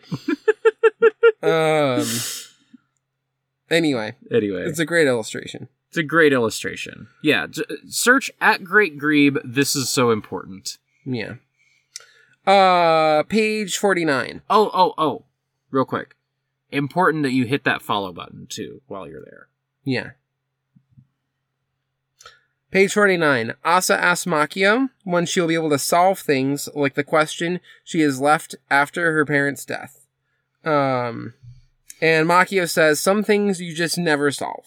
hmm At school, Makio and friends talk about plans for after high school, and when Makio says, uh, or when Asa says, this is just a mistake on my part. When Asa says she's afraid she might be nothing, her friend, uh, Kanchan, I forget her like actual name. It's Yeah, like Konda we- or something. Yeah, she just gets referred to as Kanchan. Yeah. Uh, she yells that Asa's not nothing, even without all the things that are like notable about her, Uh huh. Which includes your parents are dead, but also like you sing good and like Mm-hmm. all these other things. Um, and then the social studies teacher overhears this and butts in to talk about the inalienable rights of all humans and that all humans are born with value and rights. And when he thinks about that, it fills him with so much hope. And that's why he became a social studies teacher. Would you like to talk to me some more about the uh, concept of the inalienable rights of humans? And they're like, no. The only way this could have been more perfect is that if it was Tono. Yeah. if Yeah. Toto, Toto was like, I got a new job as a social studies teacher at your school. because I'm, is- ju- I'm just passing through your school because I had to help with some other case. Um, did you know that I became a lawyer because I learned uh, in social studies class about the inalienable rights of humans. critical lack of Tono in the, in these chapters? We But get a great moment we him. do get a really We'll good. get to it. Uh, we stand an autistic king. Um, yeah, Um. Uh. Yeah, I I really this is a really nice moment. Um, Kanchan is not a character who I have a ton of attachment to. Um, but this is a really nice moment, you know. yeah, Um, I like that. I like that Asa has so many friends around her, and uh, Kanchan is just like um, like Asa. You you know that we're friends, right? Like you know that you have lots of friends and people who care about you. um, and and like it's absurd that you think you're just alone in this world when you literally have so many people that care about you. yeah. Which Asa then later is going to be like talking to Toto, being like, "I guess I'm lucky to have this many adults that dote on me all the time." But Yeah. I love this panel where she's just been she basically said like nothing's happening, like I'm basically nothing. Um this, I'm anxious because there's nothing. Uh there's just this panel of like Kanchan looks around like like we get like the perspective of Kanchan looking back at her with just this look on her face. The- her little her little her, her little scarf, and her, Her gay squiggle- little scarf. her gay little scarf and her squiggly mouth. Um, and she's just like, I don't want to get bopped because Kanchan says, "I'm Yeah. gonna bop you." Uh, Takumi, you're not nothing. Nothing frozen me with fear. Why? Because my parents are dead? Takumi has nothing to do with your personality or anything like that. Even if you're not great at singing, uh, or you're not cute, or you're not good at listening, or super socially adept, whether you have parents or not, whether you're my friend or not, even if you're super stubborn now and then, even if your grades are just average, and even if you act weird sometimes, even without all those things, you're still not nothing. you know, okay. We have we have uh been a little critical of the scanlation um throughout this series. Um the fact that the the person was able to translate all the like double and triple negatives of that and it's Yeah. still completely legible. Shout outs to this person for just be for being able to like let me do this as literally as possible, you know, and then like it it helps a Yeah. lot because that could have easily been a very confusing thing and it just flows so well. Um yeah, I I I was feeling a little bad because we've been so critical and I feel like these last two volumes this um this translation was really good in the last two volumes. You know, I did not Yeah. feel the sort of friction with it that I felt like through the last two episodes we've done. Yeah. Um. Bummer that we only get like flashback Junos uh, in these final two volumes. No more Juno. Um. Anyway, this is like a good little chapter for like coming to some resolution on on that stuff. Mm-hmm, mm-hmm. Um. It's really the eternal question, ain't it? Yeah. Page fifty. Makio adds Takumi to the nameplate for Asa, and Asa begins her first day because, like previously, it just said Kodai. And Mhm. she's like, "It's kind of weird. You're like living here too. You get mail delivered here. Yeah, You should put your your like family name on this too." yeah. Um, and Asa begins her first day of third year at high school. Mm-hmm. Uh, Kanchan apologizes for saying that Asa's situation sounded like a movie when they first met, which was like way back when she first started school. Um, and they talk a bit about whether things you think but don't say actually exist.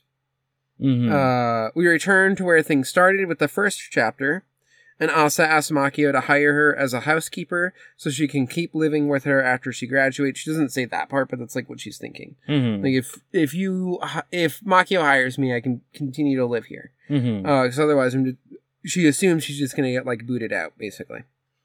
Um, and uh, also this is because she doesn't think that Makio would put much stock in blood relationships. Um, and she doesn't know if what they are is actually a family. mm-hmm. That's my phone telling me I gotta start thinking about going to bed. Makio says uh, she should find better work than being a housekeeper. Yeah. uh, Emery says that she was thinking about how she also shouldn't rely much on saying because we're family as just like an excuse for things. And so she still isn't going to tell her parents that she's gay. Uh huh.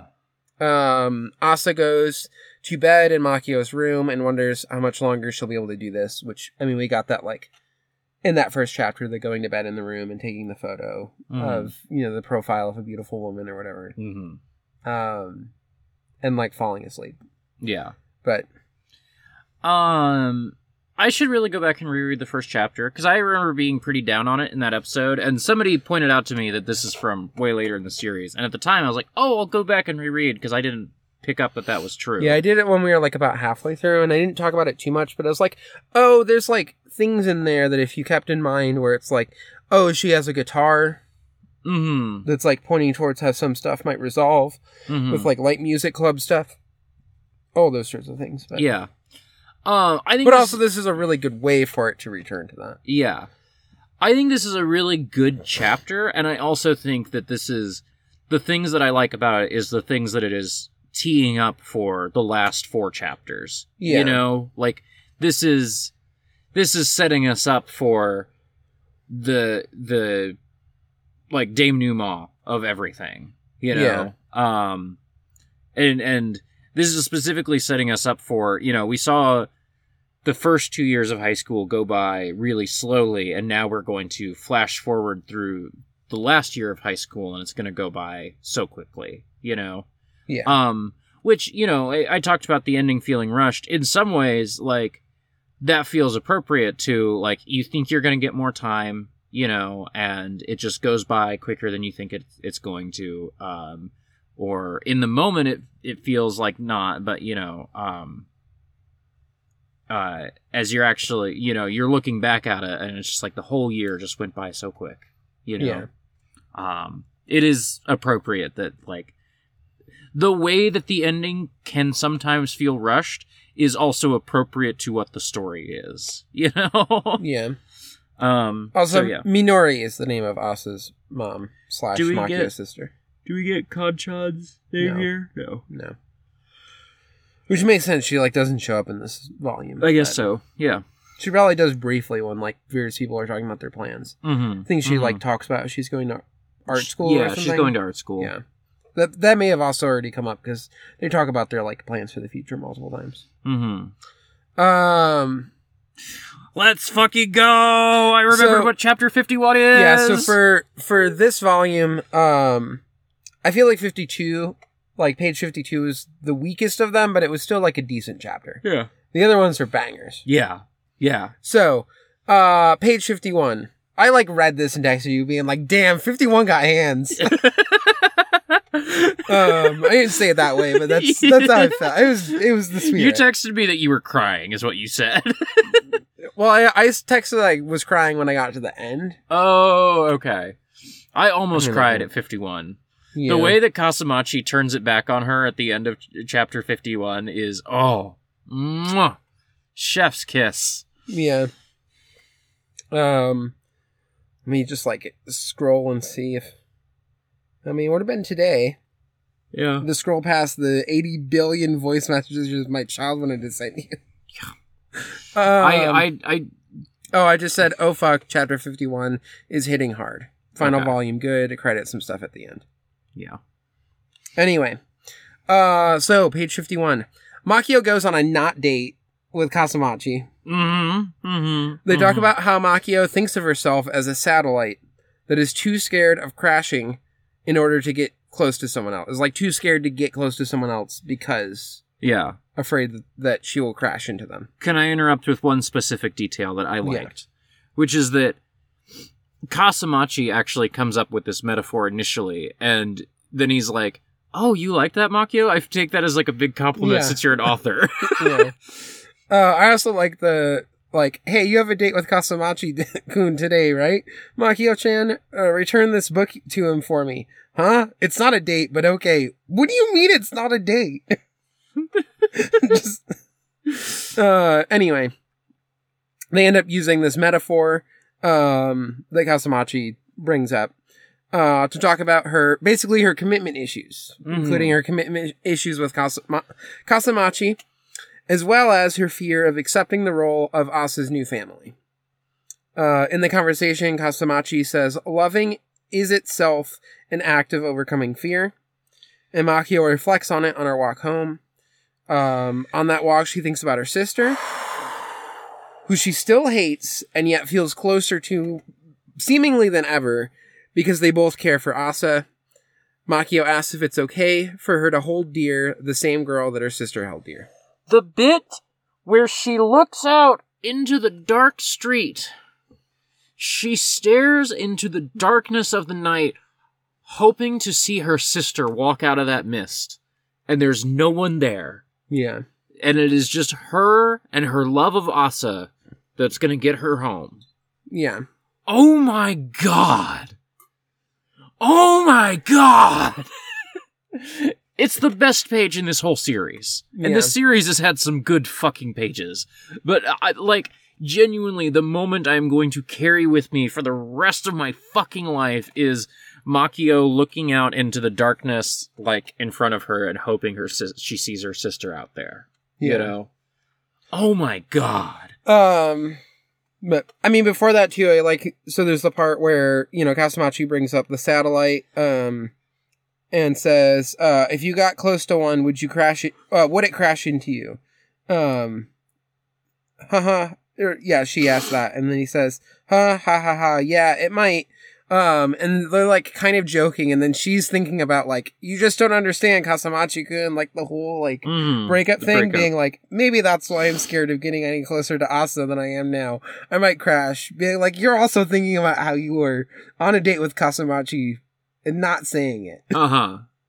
Um, but, um, What is it? What is it he says in here? I think it's the next page. Um, I think you might not need to worry about being too close to Asa, um, which is a good uh, bit. Um, yeah, so there's this part here saying, well, regarding keeping the appropriate distance so you don't crash, with you and me, you are farther away than I assumed, but with you and Asa, I think you might be closer than you think. mhm. Um, do you think maybe more so than crashing, you're scared of straying from your orbit and drifting away?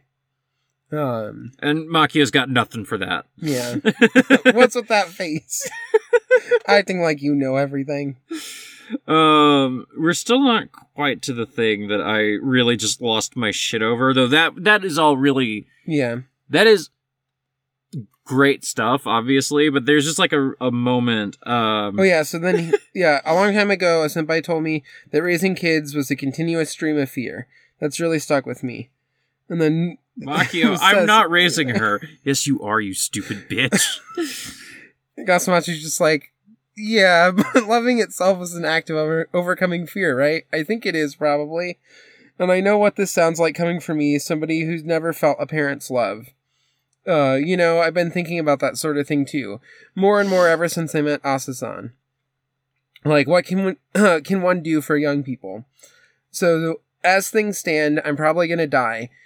Then who I'm would probably I? gonna die alone. Yeah, I'm probably gonna die alone. Then who would I go about leaving a- my assets to? That sort of thing.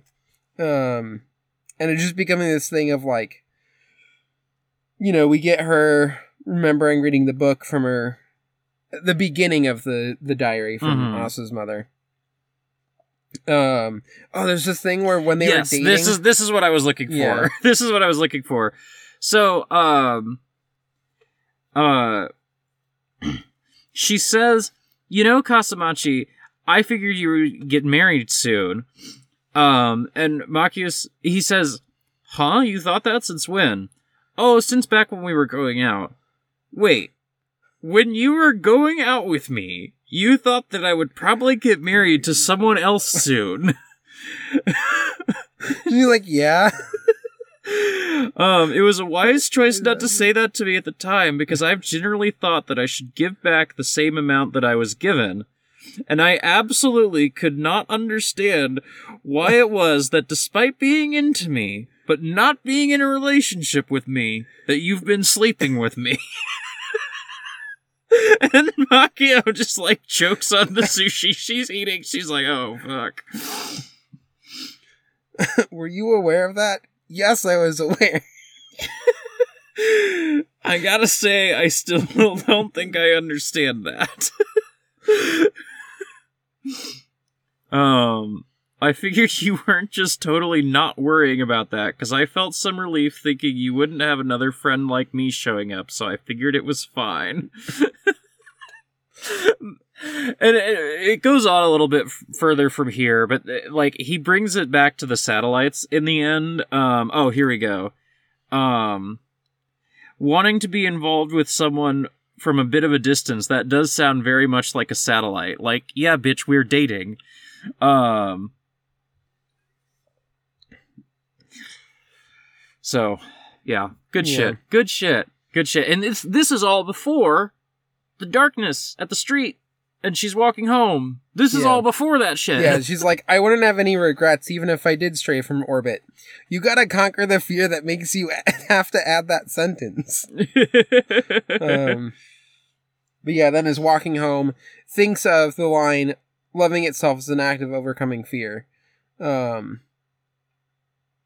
and then is like talking to the sister in her head, basically, um, which she's gonna talk about more later as well. Yeah. like, at some point, I'm gonna be older than the sister in my head yeah and the, who, the- who is also younger than my actual sister was when she died. Mhm. Um, The and the sister in her set is like you're the one who's acting scared. You're scared of loving Asa. You know. yeah, Um. Uh. And yeah. man, this fucking page. Yeah. You're just lingering on it for me, and I thank you for that. Um, yeah, I was just staring into the darkness, and then, sis, is it, is it okay if I hold dear that same girl you held dear? man. Man. Uh, page fifty-two. Uh, this is like setting up final conflict stuff. So Yeah. it, it is still a good chapter. It's still a very good chapter. the most setup of the chapters in here. except for 50, which we already discussed as Well, of this final volume. Yeah, yeah, yeah, yeah. Uh, so page 52, accepting that a relationship with Asa won't just end, Makio makes preparations in the case of her death, like taking out a life insurance policy to make sure Asa stays supported. However, when Asa learns about it, she is shattered because she does not want to think that Makio could also die and leave her alone like her parents did. Yes. Um, this is the thing that was so good about this is that what I thought, because I didn't put together what what Kasamachi had said with what was happening in this chapter necessarily. So when he says thinking about leaving assets to somebody, right? Um, I didn't connect that in my head, and so I see that like, um, uh she is thinking about I need to um let Asa into my heart more um and things like that. And I thought and maybe this happened early on and I just forgot, but I thought that she was legally adopting Asa in some way, you know? Cuz she's just been Asa's guardian and I thought that she was like a, going to be adopting Well- Asa. Yeah. But The other, think- I don't know enough about the specifics because I, I thought maybe this was going to be will stuff too, which it could be that her, like, assets in terms of will would pass down. right. But life insurance is like an additional thing as well. Yeah. And so so and yeah, that that my expectation of that could have been just misremembering, but my expectation of that added to the sort of like ironic, dramatic twist of the knife sort of thing where it's not that she was, you know, going to adopt Asa. It wasn't that she was going to like, you know, is that she was preparing for, you know, dying someday, you know, Yeah. and that Asa was like, no, no, no, no, no, no, no, no, no, no, no, no, no, no, Yeah, no, no, no, no, don't, I don't. I don't know enough about like, especially Japanese inheritance law. yeah, But like, there's this part where she's on the phone with Tono, being like, "When I asked the point of contact, they said it uh would even, or it would even if it wasn't someone within the second degree of kinship." The pamphlet also said, "Huh," which seems to be like, oh, the will stuff is like, I don't have to do a whole will written out because right now, mm-hmm, like that part seems to it would work. mm-hmm. Um, but uh, I could be wrong with that, but yeah. And then there's also the remembering uh conversation with Juno about uh, don't you think you might still have that sort of relationship forever? mm-hmm. Um, Juno being the only person uh in this entire series willing to just say to uh Makio, you know you're her mom now, right? yeah, Everybody else has to dance around it. Kasamachi can't just say it. He's got to come up with his fucking silly little metaphors about satellites. yeah. Um.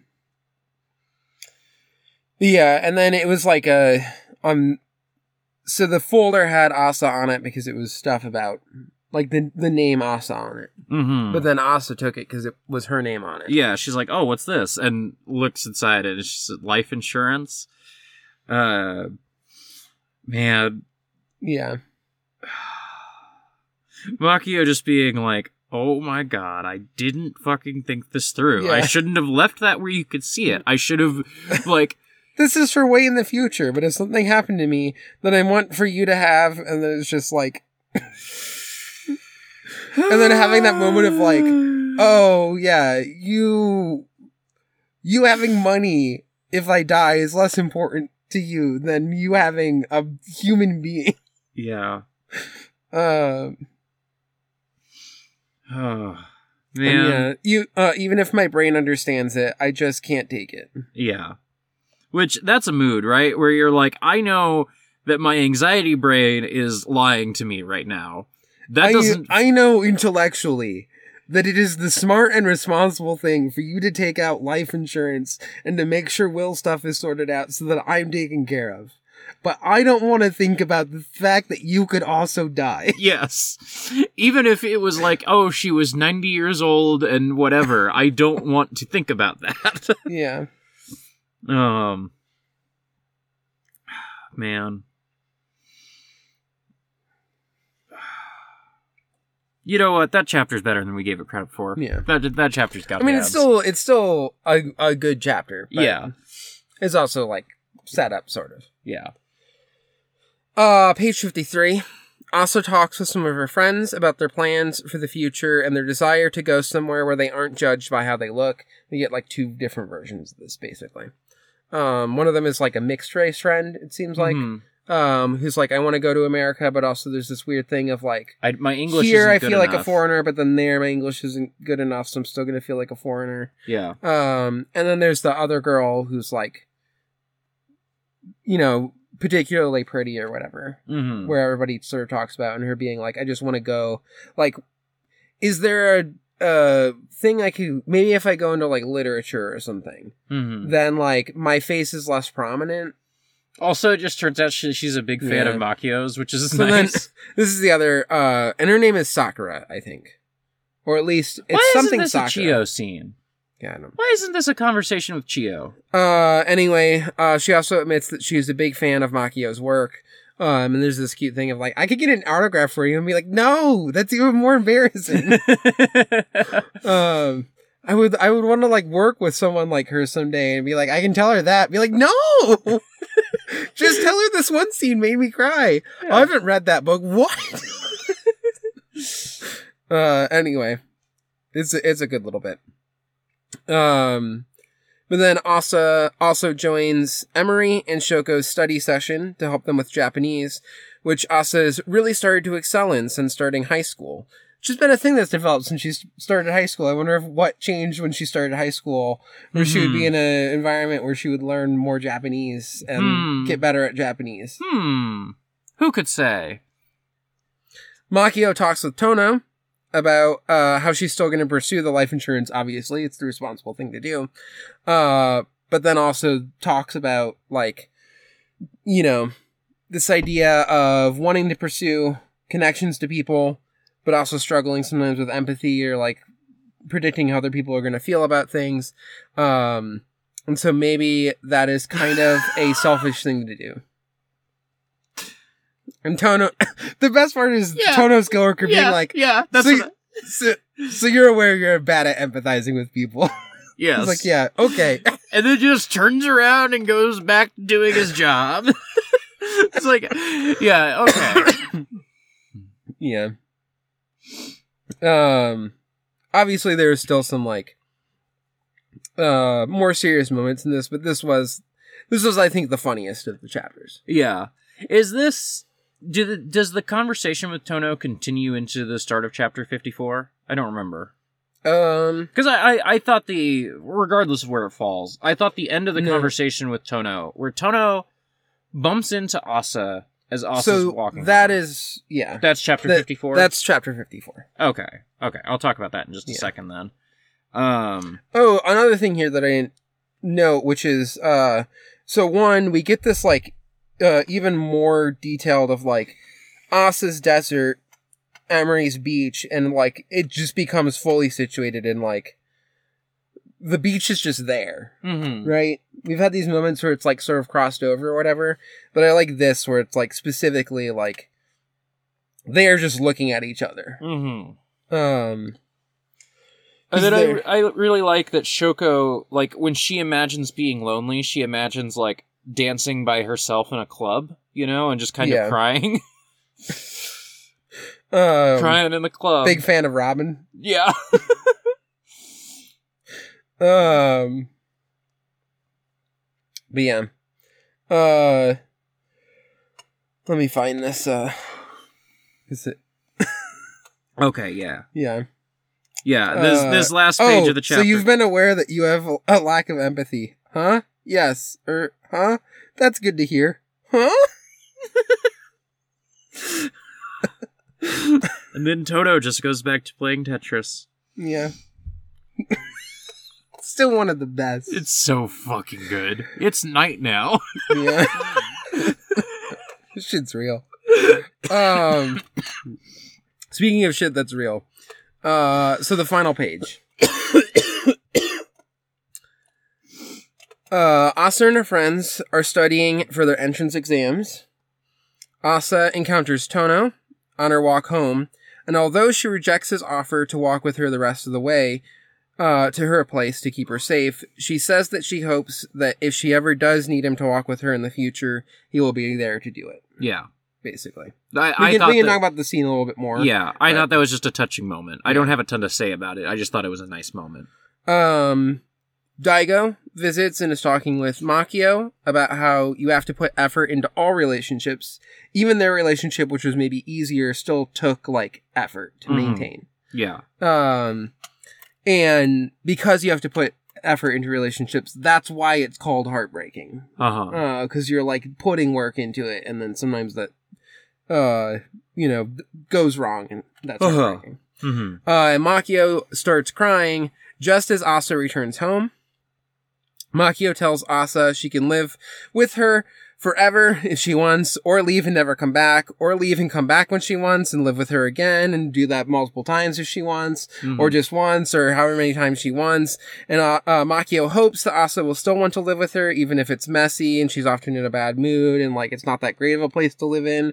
Uh, but also, it's like okay if Asa doesn't want that, and if that Asa doesn't like living with her, because she doesn't have to feel happy living with her. hmm She would like that, but it's not. Re- Asa doesn't have to, and it's totally fine if Asa's unhappy living with her hmm and wants to go off on her own. Um, and basically, it's just like going fully into the really extended emotion of when my toddler will sometimes say to me, I don't love you, just because they're exploring language and Yeah. saying things and stuff. And then I just say to them, That's okay, you're not required to love me, I do still love you. Because I just want to convey that Mhm. when they say it. But anyway, uh Asa then whacks Makio with a pillow and asks Makio why she can't just say that she loves her. And Makio says that those words wouldn't be enough. This is uh uh judo punching bright in the face for Ikoku Nikki.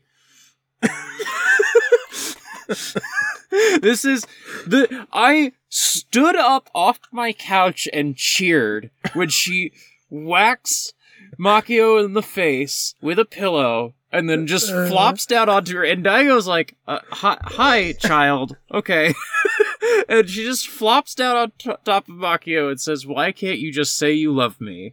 And then Makio runs her hands through her hair and is like that wouldn't be enough. Yeah. it's it is oh my god. It's so good. Yeah. um anyway, later on the way to graduation, Asa and Emery secretly read Makio's latest blog post, which is a poem dedicated to Asa, hoping which it like it's whatever Asa meaning like I forget the way that it's specifically translated Mhm. it. But it's like, you know, dawning sun or whatever. Um I forget the specific words that get used. Mhm. But um let me see. What are you doing? Uh i'm going the wrong direction Yeah. Um so anyway, uh it is a poem that is basically addressed to Asa. Um we can read through the poem at the end if we want. yeah Um where uh she's basically hoping that Asa will build a better boat than she was able to. Um that you know Makio was able to. Uh and that Makio will become the person who pushes the boat off and the anchor and all the other things that help the boat sail. Uh, I cry a lot. yeah. Years later, Asa and Emery meet up and talk, and it seems to at least partially confirm that the future Emery that we've been seeing is from this moment. mm-hmm. Um, and Asa says that she is writing a diary again and begins with the line that we keep returning to about uh, the wolf separated from its pack, saving, you know, her from having a life alone. Daybreak. Someday you will build a sturdier boat than I did. And then you'll set off, wind blowing fervently in the sails, and that boat's floorboards. God damn it, this cat. Lem is here to to ruin the moment, so we don't cry on the podcast. Hi, little man. Hello, miniature. Okay, now I know you are in here. You're not going to leave here. Um, daybreak. Someday you will build a boat sturdier than I did. And then you'll sit off, set off, wind blowing fervently in the sails. And that boat's floorboards, the nails, the small frays on the edges will be the proof of what we fought to build, won't they? It's us and the us that and the us we were long ago, and also what you all will be someday. We make a boat and set off. Daybreak, you will make a boat far sturdier, uh, far sturdier than we did, and sail so very far. I'll become someone that pushes your boat and stays behind on the shore. I'll become your anchor and sink into the sea. I'll become the bow that cuts through the waves. I'll become something that won't mind if you complete or if you forget it about it completely. Because that dawn you're seeing is what we all see. So daybreak, if you could find it in you, just as a visit, just as a renewal, just as it's always been there. Stop by a certain person's little departure. Bruh. Bruh. Yeah. Also, just this intercut with, like. Ollie wants in here now? Or is Ollie the one who's in here? Ollie's the one who's in here already. Ollie was the one who was in here. already. Um, you gotta untangle yourself from my cords. Thank you. okay. Um, Two cats. Yeah. Um. Oh my god. Like this being interspersed with like Emery and Asa are on the train and Kodai and Makio and um Emily's mom, Michi. Michi, are like nearby on the train, just kind of like having their own conversation, you know? Yeah. Um and like, you know, Emily and um, Asa are like looking over at them, um, and you know, um, then they're like out on the beach, and then they're out at the sea. You know, um, it's it's fucked up. Yeah. It's fucking sad. Um. Yeah. Also, we talked about this, but I do like the bit with the the Mhm. conversation with Tono, Yeah. uh, where Asa says, "I wonder if I'm considered fortunate for having so many fussy adults in my life. Maybe I became fortunate at the point my parents died." Um, and Tono says, "I cannot refute the casual relationship Causal. or the causal relationship. Um, but it doesn't seem like something I would line up and say out loud like that. Yeah. Um, and then yeah, Asa's like, I don't need you to walk me home right now, but like, I hope that if I needed you to at some point in the future, you would. Um, yeah. which is nice. Um, Well, and we also get the like her father saying, "Asa, it's dangerous to wander off," and her holding her hand out, and her dad just saying, "It's dangerous," mhm. and not taking her hand. Um, Dad, give me your hand. Mm. Uh, and then Tono here being, "Will you be okay?" Thinking about reaching out the hand, but then, um, I'll be okay today. But if a while from now there comes a time where I'm not okay, I hope you'll walk with me a little then. Um.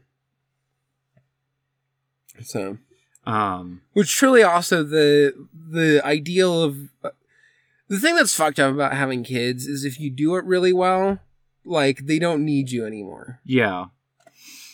Yeah. Like if you're a good parent, they will still hopefully come back and like get help from you with things. Mhm. But like you've raised an adult who's not dependent on you anymore. And Yeah. can just be an adult. Yeah. Because you're gonna die and ideally they're gonna still be alive. Yeah. That's the, how it should work. yes. Um Um, what was the other thing? Um, and then yeah, the the the scene of Emily and Asa in the coffee shop at the end, where we don't ever really see them and we don't super duper know what they're talking about. Just like, oh, did you hear that that person, you know, went to university and then didn't graduate or stuff like that, you know? Yeah. Um, but just that, like, they're still friends 10 years from now.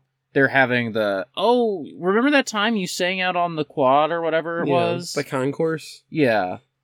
Um, Hi, Ollie. Ollie, you are such a better cat than your brother. Oh, we like you so much better on this podcast.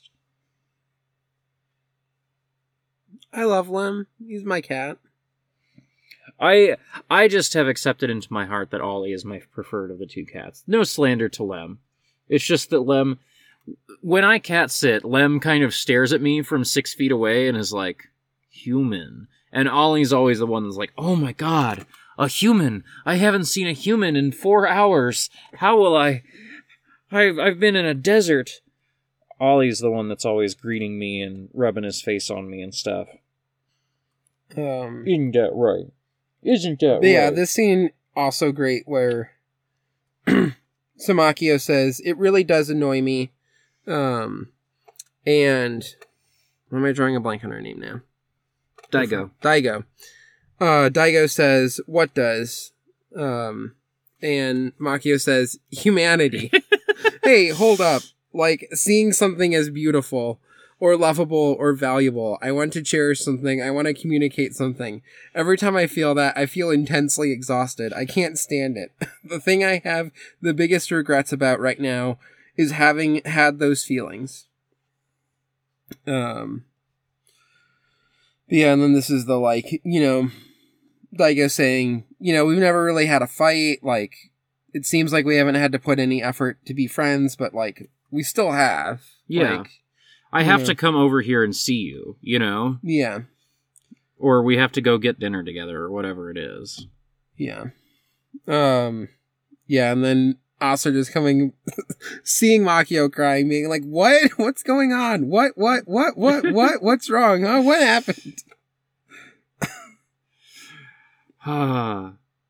And then the you can stay here as long as you want, and if you get sick of me, you don't uh, have to ever come back, no matter how many years go by, or even for the whole rest of your life. You can just never contact me again if you don't feel like it. That uh, it's okay with me, but you can come back here and live here and uh, anytime you like.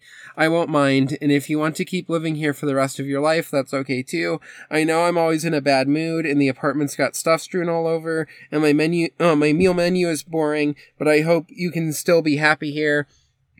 But I guess when I put it like that, it sounds like you have to be happy. It's okay to be unhappy from time to time. and then just whacked in the face with the pillow. You're so, and just throws the pillow in her face. Um. Yeah. I'm fucking crying. Um, also, this intercut when Makio is saying those words, uh, you know, why can't you just say that you love me? Those words wouldn't be enough. They're not enough. They're just not enough. And the final, they're just not enough, is over. Uh, Asa's mother writing in the diary about when I chose your name, I wanted very much for it to be something that meant something beautiful and knew that was certain to come, so that you would be loved by everyone. Um, and again, just this like connection that she has with her sister now.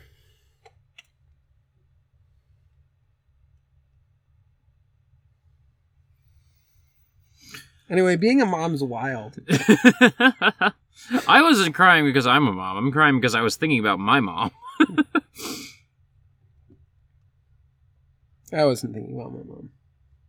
But I was I was thinking uh, I think I've mentioned before my mom and I had sort of a rocky relationship for a couple years there and we really were able to reconcile a bunch of stuff the last two times I visited her um, last summer and then this summer. So I was just thinking about that stuff and you know being able to come home to my mom. Uh, I'm fucking sad, bro. yeah. See, We can't rewatch the movies on the podcast, so I don't fucking cry when we we talk about fucking Sonatine and uh, what's a movie We that makes me cry? We didn't cry. I didn't cry at Sonatine. What's a movie that makes me cry? Paris, Texas. Did we cry a little bit when we talked about Paris, Texas? Uh, We did not cry when we talked about Paris, Texas, but we were That definitely also- crying like five was- minutes before the podcast. That was also mom feelings. Yeah. Yeah. I definitely cried thinking about being a mom with that one. I I cried at that movie because I was like, "Oh, what a heartwarming ending!" And then I was watching you watch the movie and being like, I could see the mom feelings across your face. You know?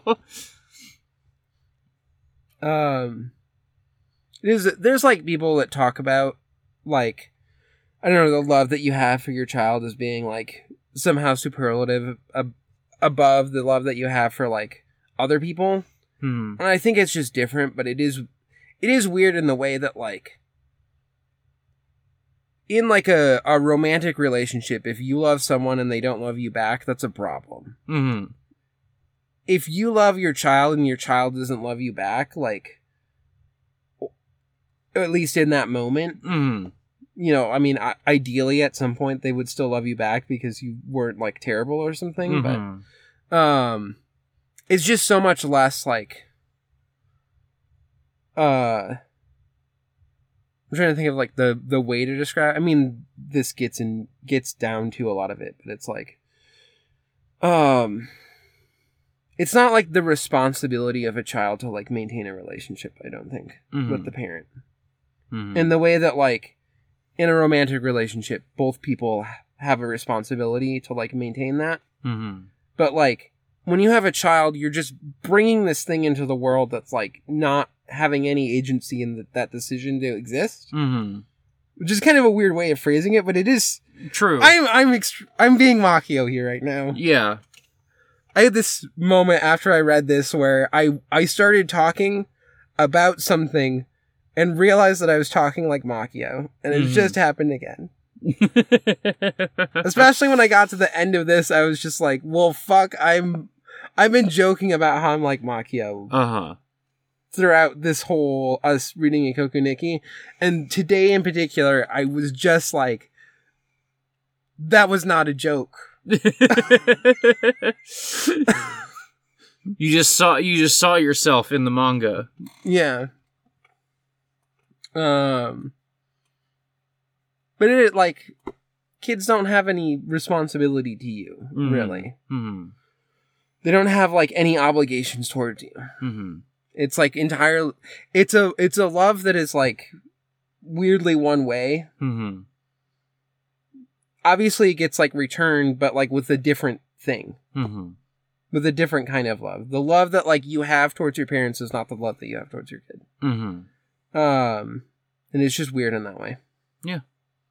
Um, and it is just the most like. I've definitely been in, you know, there there are times where it would be like, oh yeah, I would like take a bullet for Emily or whatever, Hmm. but not like for my fucking kid.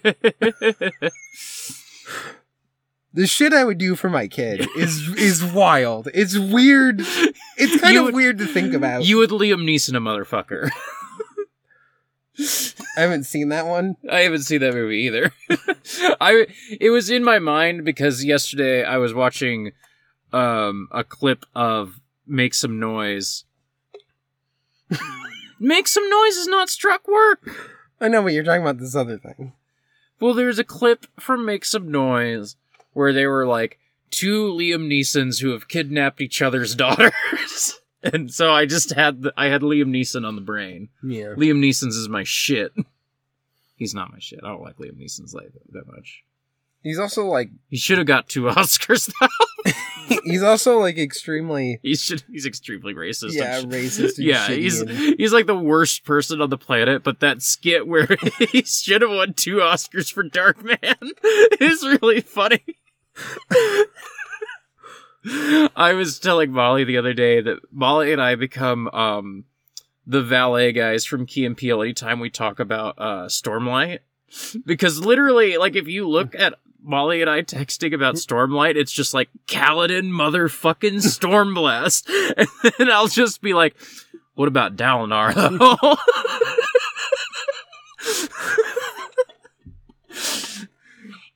Well, good fucking manga. Recommend it. I say this from the bottom of my heart. I love the Stormlight Archive. Some of my absolute favorite books. Not as good as Ikoku Nikki. Way better fight scenes though. I guess. I read the first one. Asa hitting Makio with the pillow is better than Dalinar saying you cannot have my pain. Is not as good as the time Dalinar is like I'm fucking your mom. that shit's so fucking raw. I'm glad that you read all of the Way of Kings just for that scene, even if you didn't much like it. I'm glad that you have read that scene. It is the best thing that Brandon's ever written. Yeah. that man takes forever to, to tell you anything. I just don't agree, but it's fine.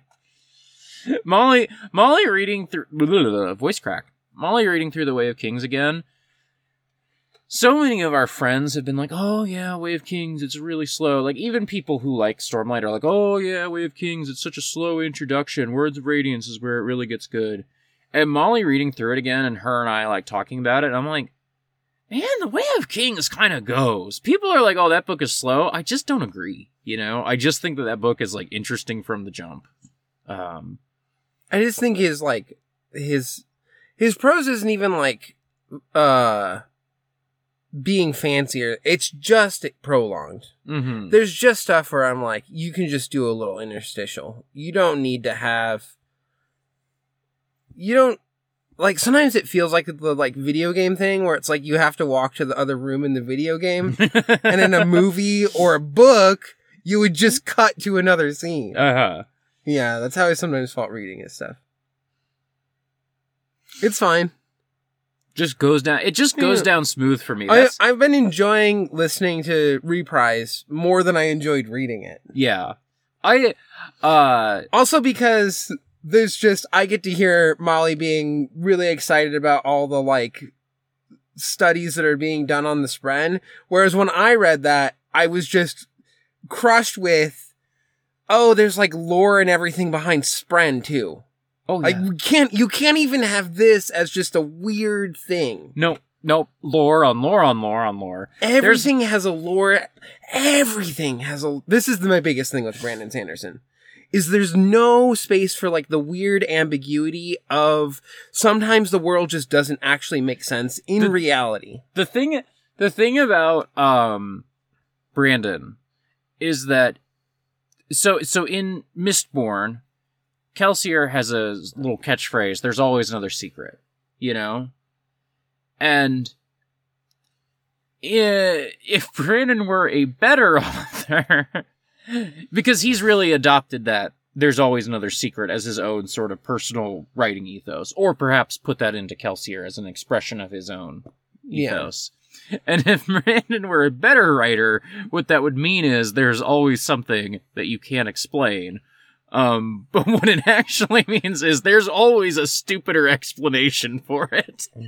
there's This, or we'll explain something, but we'll introduce another thing that's unexplained that we are going to explain later. yes, yes, exactly. But for right now, it, it, it is a secret. hmm It's not a mystery. It's a secret. It's not a dream. hmm It's a secret. Yes. It is something that is known and is being held back. Uh huh. I love Brandon Sanderson books. It- it's the the other day I was listening to um an old abnormal mapping and it was the one where Jackson finished playing Parasite Eve and called Parasite Eve mid, you know? It's fucked up. That's fucked up. here's the thing. What what they said in the episode is the combat barely works. You need like a dodge button or something. You know. I would I would agree with that. The combat barely works. Um, play pa- play Parasite Eve 2, where the combat works better, but it's not as good as one. um, the game is not as good in the second half, and they got hit particularly hard by that because they like kind of segmented their playing a little bit. true. The game is not as good in the second half. Game still rolls. um, the plot is generic. That's true. The plot is generic. Um, Game still rules. I don't remember there was there was another point they made, and I'm like, yes, all those points you're making are true. Unfortunately, Parasite Eve is one of the greatest games ever made, so you sound fucking crazy when you call Parasite Eve mid. it's Parasite Eve. It rules. yeah. I fucking love Parasite Eve. I don't care. I I am aware that there are a million problems with Parasite Eve. That doesn't matter. It's Parasite Eve. And similarly, whenever any of my friends are like, "Oh, I don't like Brandon Sanderson books because of this and that and that and this," I'm like, "Yeah, that's all correct." Does not change the fact that I love these books so fucking much. That that uh the the secret project book I have yet to read is a really seems to be a really ham-fisted uh riff on Final Fantasy X that I'm like a little bit dreading because I know that Final Fantasy X is his favorite game um and I'm really dreading like him doing his own version of 10 and also pretty excited because they introduced some new magic system in that book and I kind of want to learn about it.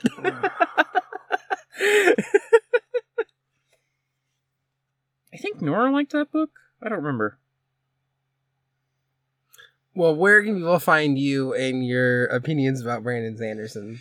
You can find me by going to myabandonware.com and typing in Outrun 2006, and uh, you want to download the full RIP one. I don't think that repack one is the one that you want. Um, alternatively, you could go to Twitter and uh, autumnal underscore coffee, or you could go to Cohost and autumnal coffee no underscore. Um, and yeah, um, we recently finished up Chimera Ant on Coffee and Comic Books, and we ha- have recorded, and I will hopefully edit tomorrow, our episode about um, the chairman election and the beginning of the succession contest. And then, yeah, I think next week we'll probably record the end of the succession contest, and we'll be done with Hunter Hunter, and then. I asked Rick if we could read a book without fights. I have totally. I have. At one time, there was a spreadsheet of like books we were interested in covering and guests we were interested in having on. And like, especially for the guests, I still have that list kind of in my head. But as far as coming, as far as picking books, I have totally abdicated that to Rick because Rick only picks bangers for us to read. Rick has been knocking it out of the park with picking stuff for us to read on that podcast. Um, uh, and so I'm very excited to get back to that element of the podcast with whatever it is we read next, which will not have fight scenes. That that was my request. Is no. You heard it here, folks. They're reading Nana. we are not reading Nana. We're not reading Nana. We're probably my my guess based on our our uh, past uh, performance is we're probably reading something that's like kind of memoir and kind of poem, and you know that's the that's the sort of wheelhouse we seem to live in when we're not doing fight comics. You know, Yeah. when we're not when we're not doing um that one issue of Orion where uh Orion says enough words uh let's settle this with our fists and then Orion and Darkseid slug it out for 20 consecutive splash pages and it fucking rocks and Darkseid dies at the end. Man man! Orion number 5 that's the fifth issue of 25 the start is Darkseid dying. Man, there's some shit that happens in Orion. You don't care. You extremely don't care about the time that Orion went to the World Tree Yggdrasil and there was a big wolf down there. Can you say that word for me again? Yggdrasil? Can you say it one lower time? Do you want me to speak into your lapel? What's going on? Yggdrasil. Yggd- oh, I, I did know that. I did know that. That doesn't. I, I didn't pronounce it correct, correctly, clearly, but I did know that it was Yggdrasil. Sit. Hmm? Sit. Yggdrasil. Nope. Nope. I can't. And it, it ends with two L's, which means that you need to do a glottal stop before the L. Uh, that's not happening. Yggdrasil. The glottal stop is when you stop all airflow. In English, like you know, at least the, the dialect that we speak, Mm-hmm. only happens before T and D. Mm-hmm. So to our ears, it sounds like like little, Mm-hmm. little. So the thing is that like Orion is not as good as Thor. Like obviously, like Walt Simonson, like like obviously, there's nothing as good as when um he held the the wall of Gjallerbru. Like obviously, like there's there's uh nothing as good as Skurge going down in in flames. Uh, but like I don't- I don't- I don't know. Maybe I like Orion better than um Thor. It's been a long time since I've Are you reread. still Thor. doing plugs or? I'm Because mostly I I try not to interrupt you doing doing plugs. I interrupt you doing plugs all the time. I know, but I'm a better person. Okay, well, you you enjoy uh doing your plugs. I'm gonna get out of here. Okay. Um, you can find me at Foxmomnia on basically any social media, but especially Twitter. Um, I was trying to make it sound like yeah, I, I know. Podcast. you you blew up my spot by yeah. Um, follow me at Foxmomnia. Go listen to my other podcasts. Uh, go listen to, especially if you like some of the video game talk that we did. Go listen to Around the Longfire, where we are currently reading through the Nibelungen Nibelungenlied. But um, you know, we're also just talking about video games That's- and stuff. That's the actual thing is that you and M talking about video games so much on Alf has made me sort of like jealous of like, oh, I want to talk about video games with M. But I also I don't think that M and I I don't think that M and I would like have that much to say about video games because they do so many other podcasts about video games and like we just kind of like different things in different ways, you know? Yeah. Um. So, when this comes out, I think still the most recent one is the one where we talked about. Well, in when this comes out in the Patreon feed, um, the most recent one was still the one where we talked about like JRPG systems. Oh yeah, yeah, yeah. I brought up being jealous because I wanted to say that Alf's really good and I really enjoyed um yeah. the the eh, RPG. It just made me want to play Etrian Odyssey. You know, It's so fucking good. I've never played one of those games. I, I don't really have any familiarity with them, but you guys, you two, just like really was made me like, oh man, maybe I should play Etrian Odyssey. It's so fucking good. Some of the best class designs. If I was gonna play, if I was gonna play the first game, should I play Etrian Odyssey or should I play Untold? It depends. I mean, I would just do the original, but like Untold's gonna be fine. You can do the the no story mode. You could do the story mode if you wanted to, but in in my heart of hearts, the story mode is I've played a bunch of Etrian Odyssey before. I want to see one where they like put a story into it. Okay, okay.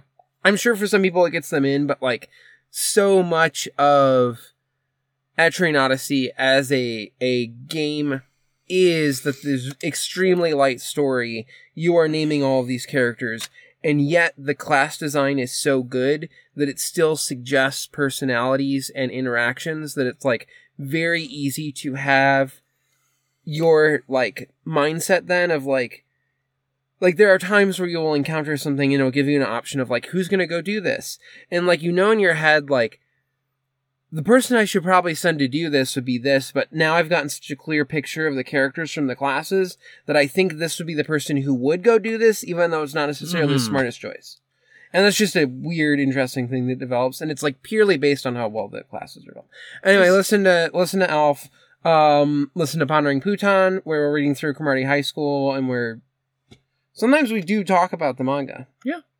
Sometimes at length. Sometimes uh Connor is doing such a good job of it that I just keep going, yeah, nice whenever 69 comes up, which is the most recent episode. Because we I, I have not heard that one yet. That's pretty good. yeah. nice, nice, nice, nice. Um, it's the weed number. That's right. And go listen to Ghost Divers, where we are reading through Nana. Um, the one that just came out when we were recording this, and still true, I think, when people are listening. Um, that one was like three and a half hours. We like managed to do okay on that one. Uh, the next one coming out, where we we read through the end of volume seven, we went for four and a half hours with the recording, and that's why we decided we're going down to to just one volume a week or This is- a episode instead of one and a half. This is wise. Um, but This is wise. Nana is fucking good. Mm-hmm. Um, and like the thing is, we try to keep some pace going while we're talking. Like we get to the end of the recording, and it's it's never like, oh, we just got way off on this huge tangent that felt completely irrelevant, and we just we need to rein ourselves in more. We'll always get to it and be like. There's like some maybe some like places where we could have tightened it up a little, but like I don't feel bad about anything we talked about Yeah. That was, and that we're we're constantly aware that we are skipping over other stuff that we could talk about, but we want to hone in on like key things. We want to break down like really important I've- conversations. I refuse to believe there's things you uh, are skipping. there, there is a version of the podcast where you go like chapter by chapter, and you are doing page by page reads of how stuff is laid out because. There are often times where we'll be like, we are going to specifically break down how like the, the miscommunication is happening between characters here it's a thing that is going to like continue to recur Mhm. but every single time that that happens and we get the layering of the reasons why people aren't saying because you know there's this whole Yeah. trope that exists in a lot of romance that people like uh denigrate of like oh if people just got together and talked about what they were actually feeling what actually happened it would clear all of this up and then there wouldn't be any drama and nana again and again makes clear the reasons why even when people go and talk to each other they're not saying the whole thing or they're not fully going into yeah. it because there's all these other layers of the things that you have that you're worried about or the things that you're trying to do to be a good friend to this other person even though it's actually backfiring that you're doing this instead of just being honest. But like you still feel like you should be doing this from what limited stuff you know. All of that is very clear and there's like parts where we break that down but we're not going to do it every single conversation that comes up in but we like really wanted to break down a key moment of it to Uh, like make it clear how she does this A thing that had not crossed my mind until now, as we're talking about it, is that these are all double length chapters too. You know, Yeah. That, like six six chapters of Nana is twelve chapters of anything else. Yeah. Um. So. Yeah, six chapters of Nana is only a little bit less than the like ten chapters that we've been reading of Ikoku Nikki. Yeah. So. So, um, Oh yeah, there's a there's also just like a density of stuff on a, any page of Nana that is like not there in say Ikoku Nikki. Like Yeah. Ikoku Nikki do- goes for like you know close ups, three panel page. You know, Yeah. Whereas Nana, like even when there's a like you know three panels on a page, it's like oh well, there's a million things happening in each Yeah. panel. You know, yeah, each of those panels has like five or six word balloons that are like Uh, Yeah. Um.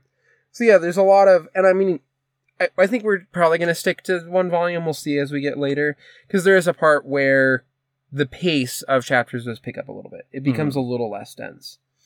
I think I need to push through to to that because I think part of the reason I've slowed down on reading Nana is because it is so dense. Um and I think I just like it just never it never feels light to me. The reason I put it off so much is because it just never feels like, oh, I'm just to pick up some Nana and unwind. It always feels like heavy, Yeah. you know? You're gonna get like Shin being abused for like three pages Yeah. interspersed Right. with like, you know, uh, Nana talking about like how her trauma is holding her back from doing something. mhm. while Hachi is like worried that you know yeah.